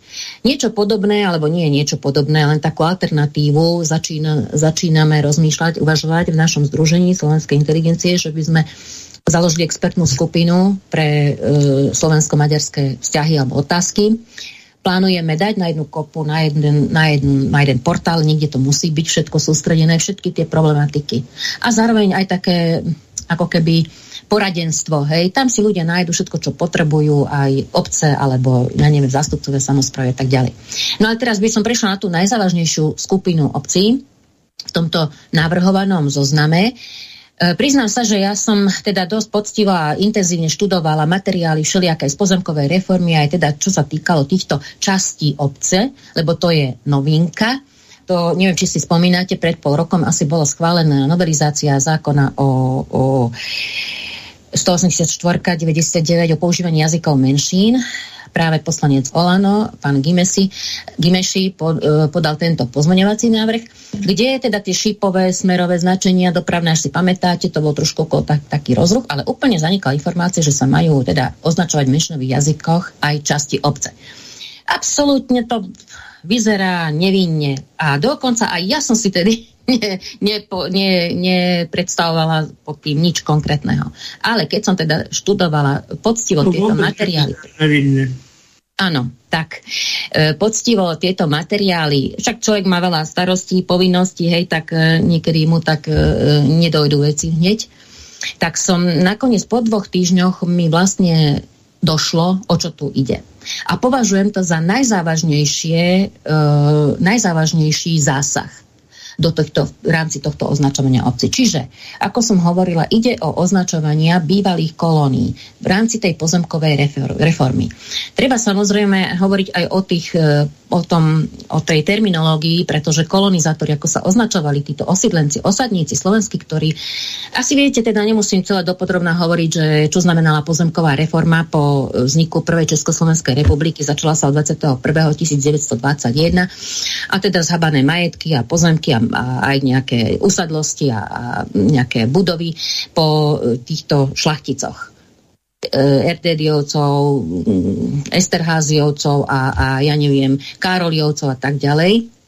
A na tieto uvoľnené pozemky teda e, ponúkala ľuďom hlavne zo severu Slovenska, že si môžu tieto pozemky dostali zadarmo a že si tam môžu urobiť osadu alebo majer a obhospodarovať tieto pozemky. Čo bolo samozrejme aj riešenie e, tej chlebovej, alebo snaha o riešenie chlebovej emigrácie.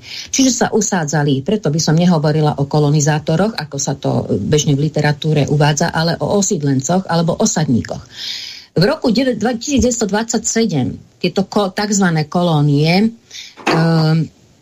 tvorili e, Tvorilo sedemdesiatpäť percent slovenských rodín. Ostatné české, moravské, sem tam sa vyskytli aj maďarské rodiny.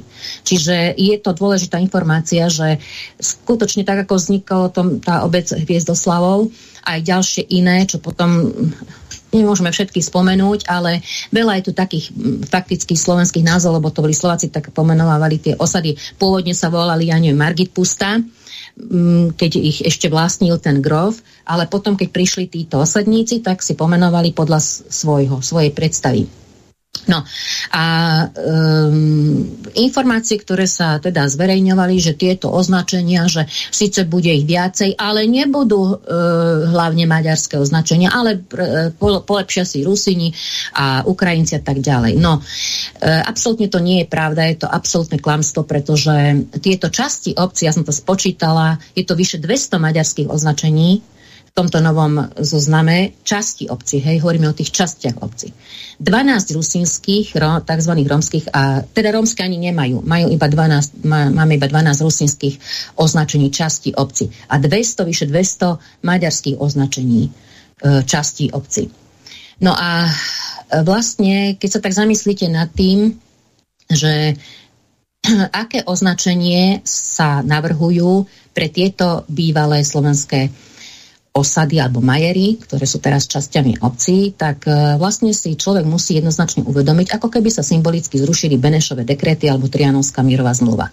Pretože tieto názvy označenia v maďarskom jazyku sa vracajú naspäť do Rakúsko-Uhorska. Čiže, ako som spomínala teraz, neviem presne, ten Hviezdoslavov sa volal Vörösmajor ale ono je to tak dosť komplikované, lebo niektoré, ten Hviezdoslav napríklad nevznikol iba na základe jednej tej usadlosti, ktorá sa volala Vereš Major, bola kedy za grofa, ale vznikali napríklad tri alebo dve, dve tieto osady sa zlúčili, hej, takže je to prípad od prípadu. V každom prípade teda sa úplne eliminujú v maďarskom označení, e, nekopírujú slovenské označenie, že neho, ne, nemajú Hviezdoslav, nemá ekvivalent Hviezdoslavov, ale má Verešmajor.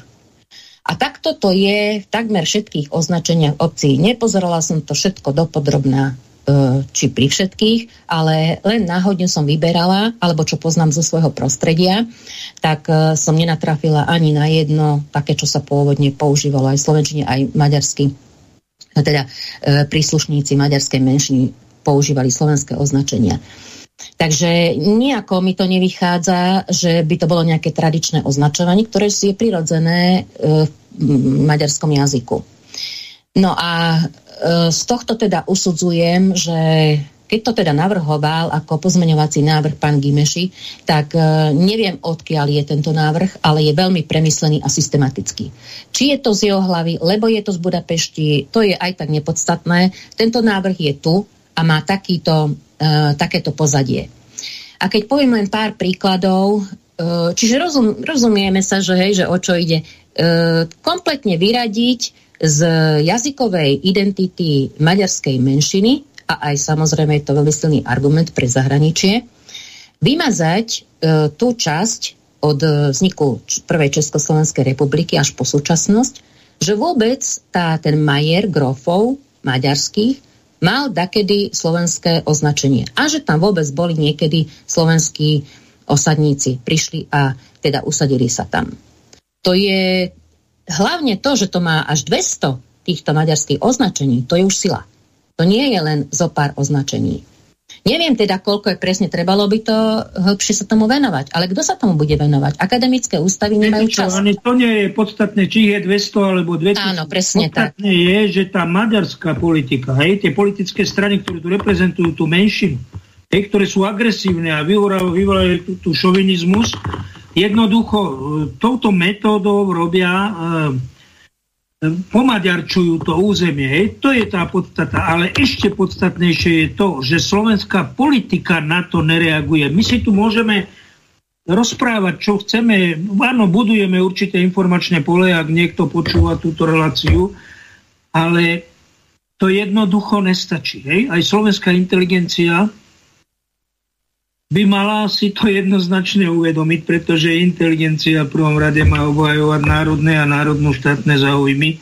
Teraz ja nekritizujem, hej, ja nekritizujem Združenie Slovenskej inteligencie, ale myslím ako vo všeobecnosti. Všeobecne. Každý Slovák, ktorý má vzdelanie a, a teda hm, môže sa cítiť príslušníkom inteligencie, by, by mal na takéto veci absolútne jednoznačne reagovať vo svojom okolí a všade. A hlavne pri voľbách. Čiže to je to podstatné. A bohužiaľ je to na, na zaplakanie, že, že tie politické strany si tieto detaily, ktoré sú ohromne významné, ohromné, vôbec nevšímajú. Hej? Vôbec lebo, nevšímajú. Lebo viete, ja som si pozerala aj to, že ako vlastne ten proces prebiehal toho, kto to podporil, takýto návrh pozmeňovací pána poslanca.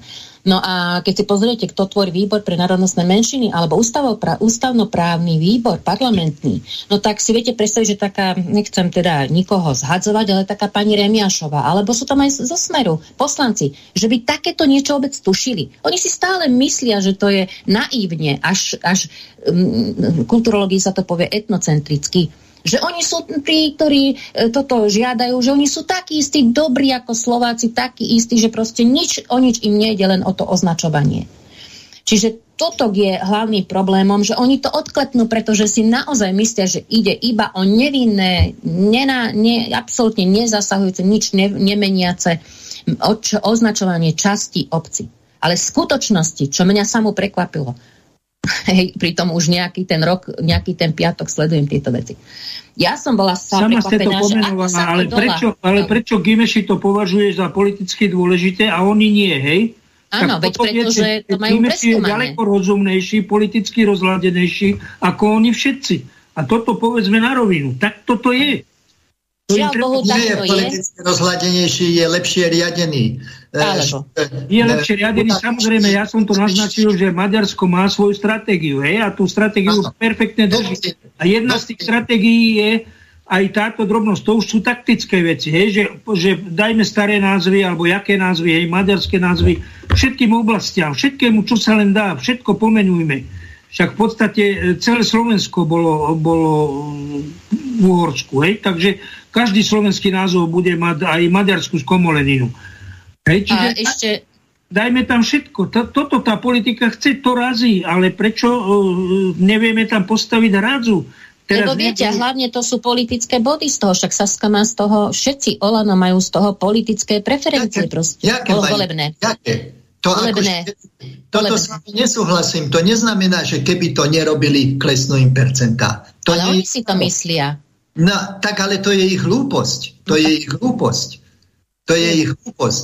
A ja by som, viete, keď všetci rozprávajú o európskych normách a európskych štandardoch, tak jeden z európskych štandardov je aj práv, e, princíp reciprocity.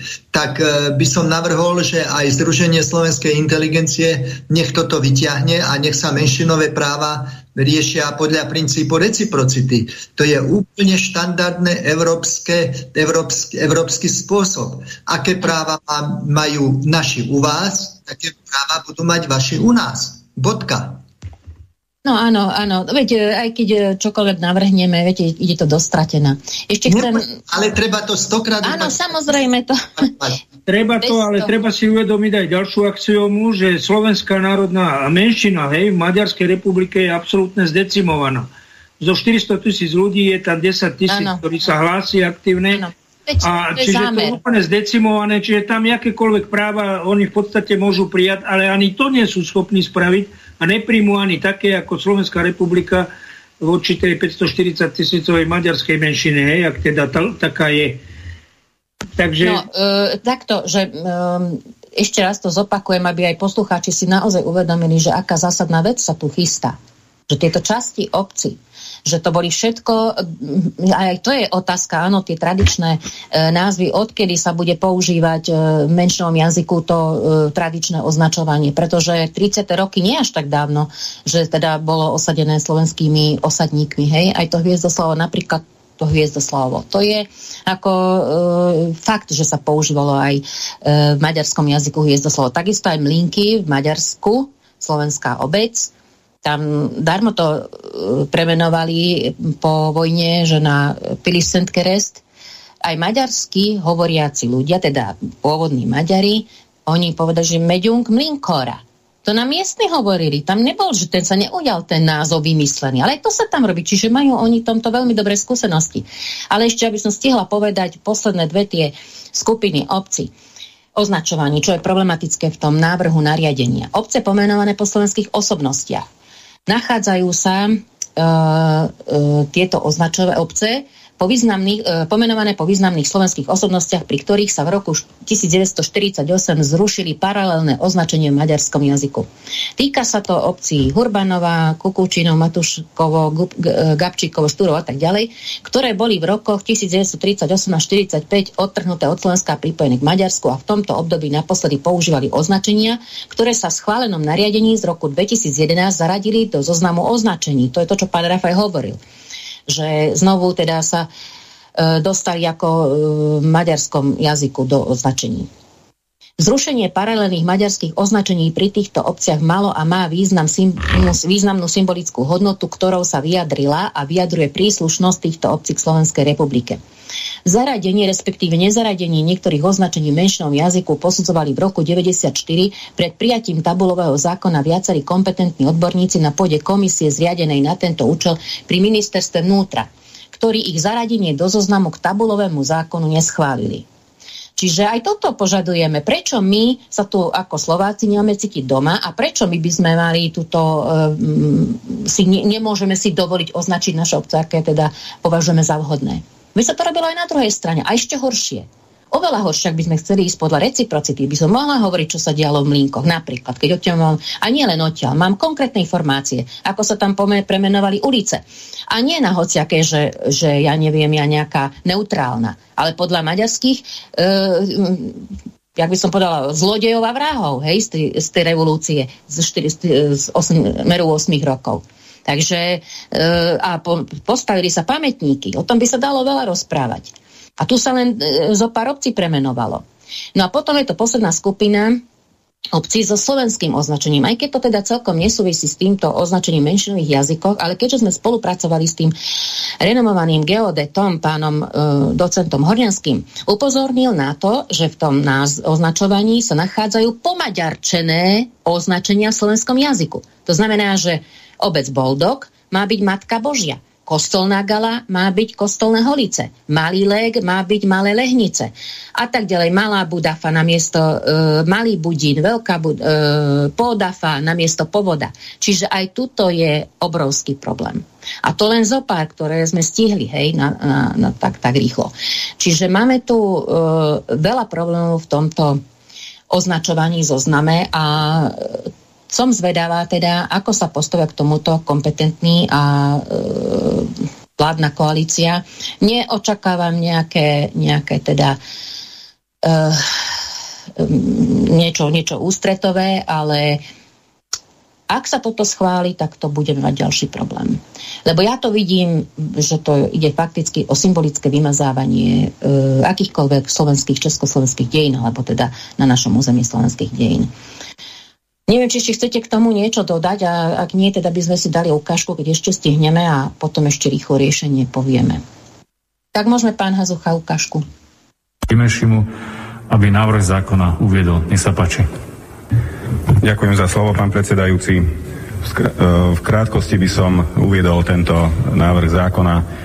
My v hnutí Oľano považujeme práva národnostných komunít za rovnako dôležité ako všetky ostatné práva a sme tu jedni z tých, ktorí, pre ktorých sú tieto práva mimoriadne dôležité a snažíme sa, zasadzujeme sa o to, aby sa v tejto krajine všetky národnostné komunity cítili ako doma. A z tohto vyplýva aj tento návrh zákona, ktorým rozširujeme vizuálnu dvojazyčnosť na územiach obývaných príslušníkmi národnostných komunít. Konkrétne sa jedná o tie obce, ktoré sú uvedené v zozname, ktoré je prílohou vyhlášky ministerstva vnútra, ktoré smú používať jazyk národnostnej komunity a to sú, to, to sú obce, kde podiel, podiel tých obyvateľov je vyšší ako pätnásť percent. Konkrétne sa jedná o možnosť, aby sa šípové smerníky, čiže tie tabule, ktoré navádzajú do cieľa, mohli použiť aj v jazyku národnostnej komunity, čiže môžeme si to predstaviť tak, že pred križovatkou je uvedené, že je tam odbočka na Bratislavu, tak sa pod ňu bude môcť uviesť aj to, že je to Požoň.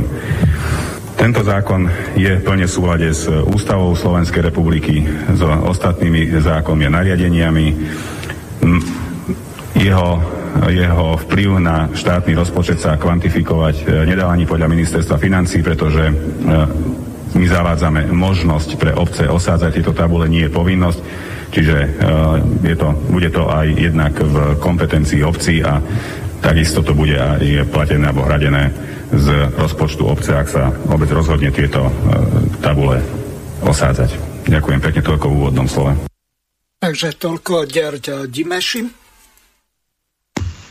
No ja k tomu len toľko chcem povedať, aby sme zase premenili, dekodovali, ako ste povedali, pán e, Pavlov, že naozaj treba dekodovať tieto, že menšiny, menšiny sa to musia cítiť ako doma. To je veľmi časté opakovanie tohto argumentu. Ale je to také, taká vymyslená e, doslova hlúposť, že keby som tu nebola v teréne, ako sa povie, tak e, by som tomu možno aj verila. Možno, že kopec ľudí tomu aj verí. Ale absolútne toto nie je o tom, či sa tu budú, bude cítiť e, nejaká menšina ako doma.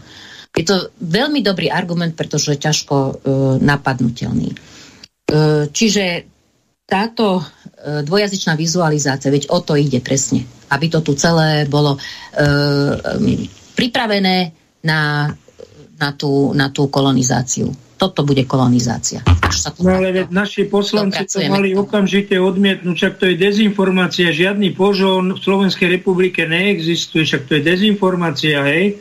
Veď tu chodia aj Staráčia, ale aj Slovácia, tak a nebudú vedieť, kam, čo, to, čo to vlastne má byť, hej? Čo to, no, no, čiže to mala, to, to mala naša politika zmietnúť zo stola, o tom to ani nedebatovať, to bohužiaľ, no tak je to tu, no, je to tu. Hovoriť, že aby sa cítili ako doma. A keď ide do Bratislavy, tak to jemu spôsobuje, že sa necíti tu ako doma. On sa tu cíti doma vtedy, keď ide do Požoňu. A potrebuje ísť do Žolna a nie do Žiliny a do Kašaj a nie do Košíc. To je preňho pocit domova. Viete, to, toto sa dá veľmi ľahko, tento argument zmietnúť zo stola. To sa dá veľmi ľahko zmietnúť zo stola.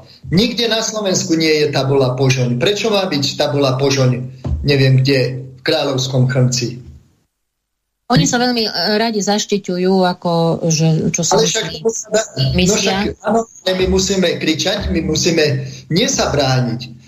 My musíme prejsť do protiútoku. My musíme prejsť do protiútoku. Ten, kto sa bráni, už do polovice... Závese je. Je, je v závese, ten už do polovice prehral. Vyhrá ten, kto zorganizuje protiútok. Ja som to navrhovala už na takom modeli, že áno, vidím dve minúty do konca, áno, ešte záverečné, ani pol minúty hádam. Na jednom príklade, takom modeli komunikácie kultúr som to raz publikovala, že nikdy a nerobíme. Žia, žiadajme potom reciprocitu, potom žiadajme, aby Blinko bola, bola tá, tá bola Bratislava, miesto Požoň. Áno, Blinko, no, to sa vie, že dočkáme. V Kráľovskom Chlopci tá bola Požoň. Hotovo. Reciprocita. No to chcem povedať, že tam sa vždy my, my aj keď sme vlastne ten ten zákon uh, proti teda tým dvoj, tomu dvojitému občianstvu v dvetisícdesať, keď sme prijali ako uh, obranu, tak sa neurobilo práve to podstatné, čo ja som navrhovala, nie pri tomto, ale všeobecne, že ak teda odrazíme útok, musí byť vždy aj e, prevencia. Proste e, urobiť opatrenia, ktoré by sprísniť, hej, toto je podstatné, sprísniť tú oblasť. Čiže ako opatrenia preventívne. A toto sa nikdy nedieje. My vždy len sa bránime. Toto je hlavná príčina. Ja teda poviem, aké má byť riešenie, už posledné minútky, Uh, ohľadne tohto označovania, ozna- tohto nariadenia. Rozhodovanie o zaradení označenia obce v menšinových jazykoch do zoznamu obcí musí re- realizovať odborná komisia s členmi aj za Maticu slovenskú. A nie iba nejaké, uh, teda ne, ne, neviem aké uh, odborné, akože odborníci, a kto sú to, čo sú to, nevieme absolútne. Musí to byť priehľadné a musí tam byť zastupné. A kto ich delegoval? Veď otázka. No, to, to je ďalšia vec. Čiže podobne ako to bolo pri tabulovom zákone, komisia odborníkov určená pre názvy obcí v menšinových jazykoch má vopred formulovať, prijať a zadefinovať hlavné princípy a praktiky svojej činnosti, ktoré bude aplikovať v súvislosti s novými názvami alebo zmenami názvov. Má byť braná do úvahy aj problematika zaobchádzania s názvami v mnohojazyčných oblastiach. Má sa zohľadniť súčasná právopisná norma, ako aj prípadné nárečové prvky v názve. Na maďarské, rusínske a ukrajinské označenia obcí a ich súpisy je vhodné aplikovať detaily odporúčania konferencie ó es en o štandardizácii geografických názvov číslo jeden lomeno štyri. Má sa brať do úvahy podoba názvu u lokálnych obyvateľov, podoba v katastrálnej dokumentácii, na starých mapách a historických prameňoch, ktoré sa nedotýkajú národného cítenia väčšinového obyvateľstva. Uh, ohľadne toho zoznamu zniesol uh, námietku aj prezident Gašparovič. A otázka je zásadná. Vedia si národnostné menšiny riadiť svoje záležitosti? To je najzásadnejšia otázka, lebo všetko majú v rukách. Riadne si riadia svoje záležitosti. Ale tak toto vypadá potom. Ďakujem veľmi pekne Margarete Vyšnej, takisto pánovi doktorovi Štefanovi Pavlovovi. Do počutia. Do počutia. Takisto aj pánovi Jozefovi Šedovičovi a Elovi Rafajovi. Pán Šedovič, do počutia. Do počutia. Vysielací čas dnešnej relácie veľmi rýchlo uplynul, tak sa s vami zo štúdia Banská Bystrica juh lúči moderátor a zvukár Miroslav Hazucha, ktorý vás touto reláciou sprevádzal. Vážené poslucháčky a poslucháči, budeme veľmi radi, ak nám zachováte nielen priazeň, ale ak nám aj napíšete vaše podnety a návrhy na zlepšenie relácie, lebo bez spätnej väzby nebudeme vedieť relácie zlepšovať, za čo vám vopred veľmi pekne ďakujem. Do počutia. Táto relácia vznikla za podpory dobrovoľných príspevkov našich poslucháčov. Ty, ty sa k nim môžeš pridať. Viac informácií nájdeš na w w w bodka slobodnyvysielac bodka es ka. Ďakujeme.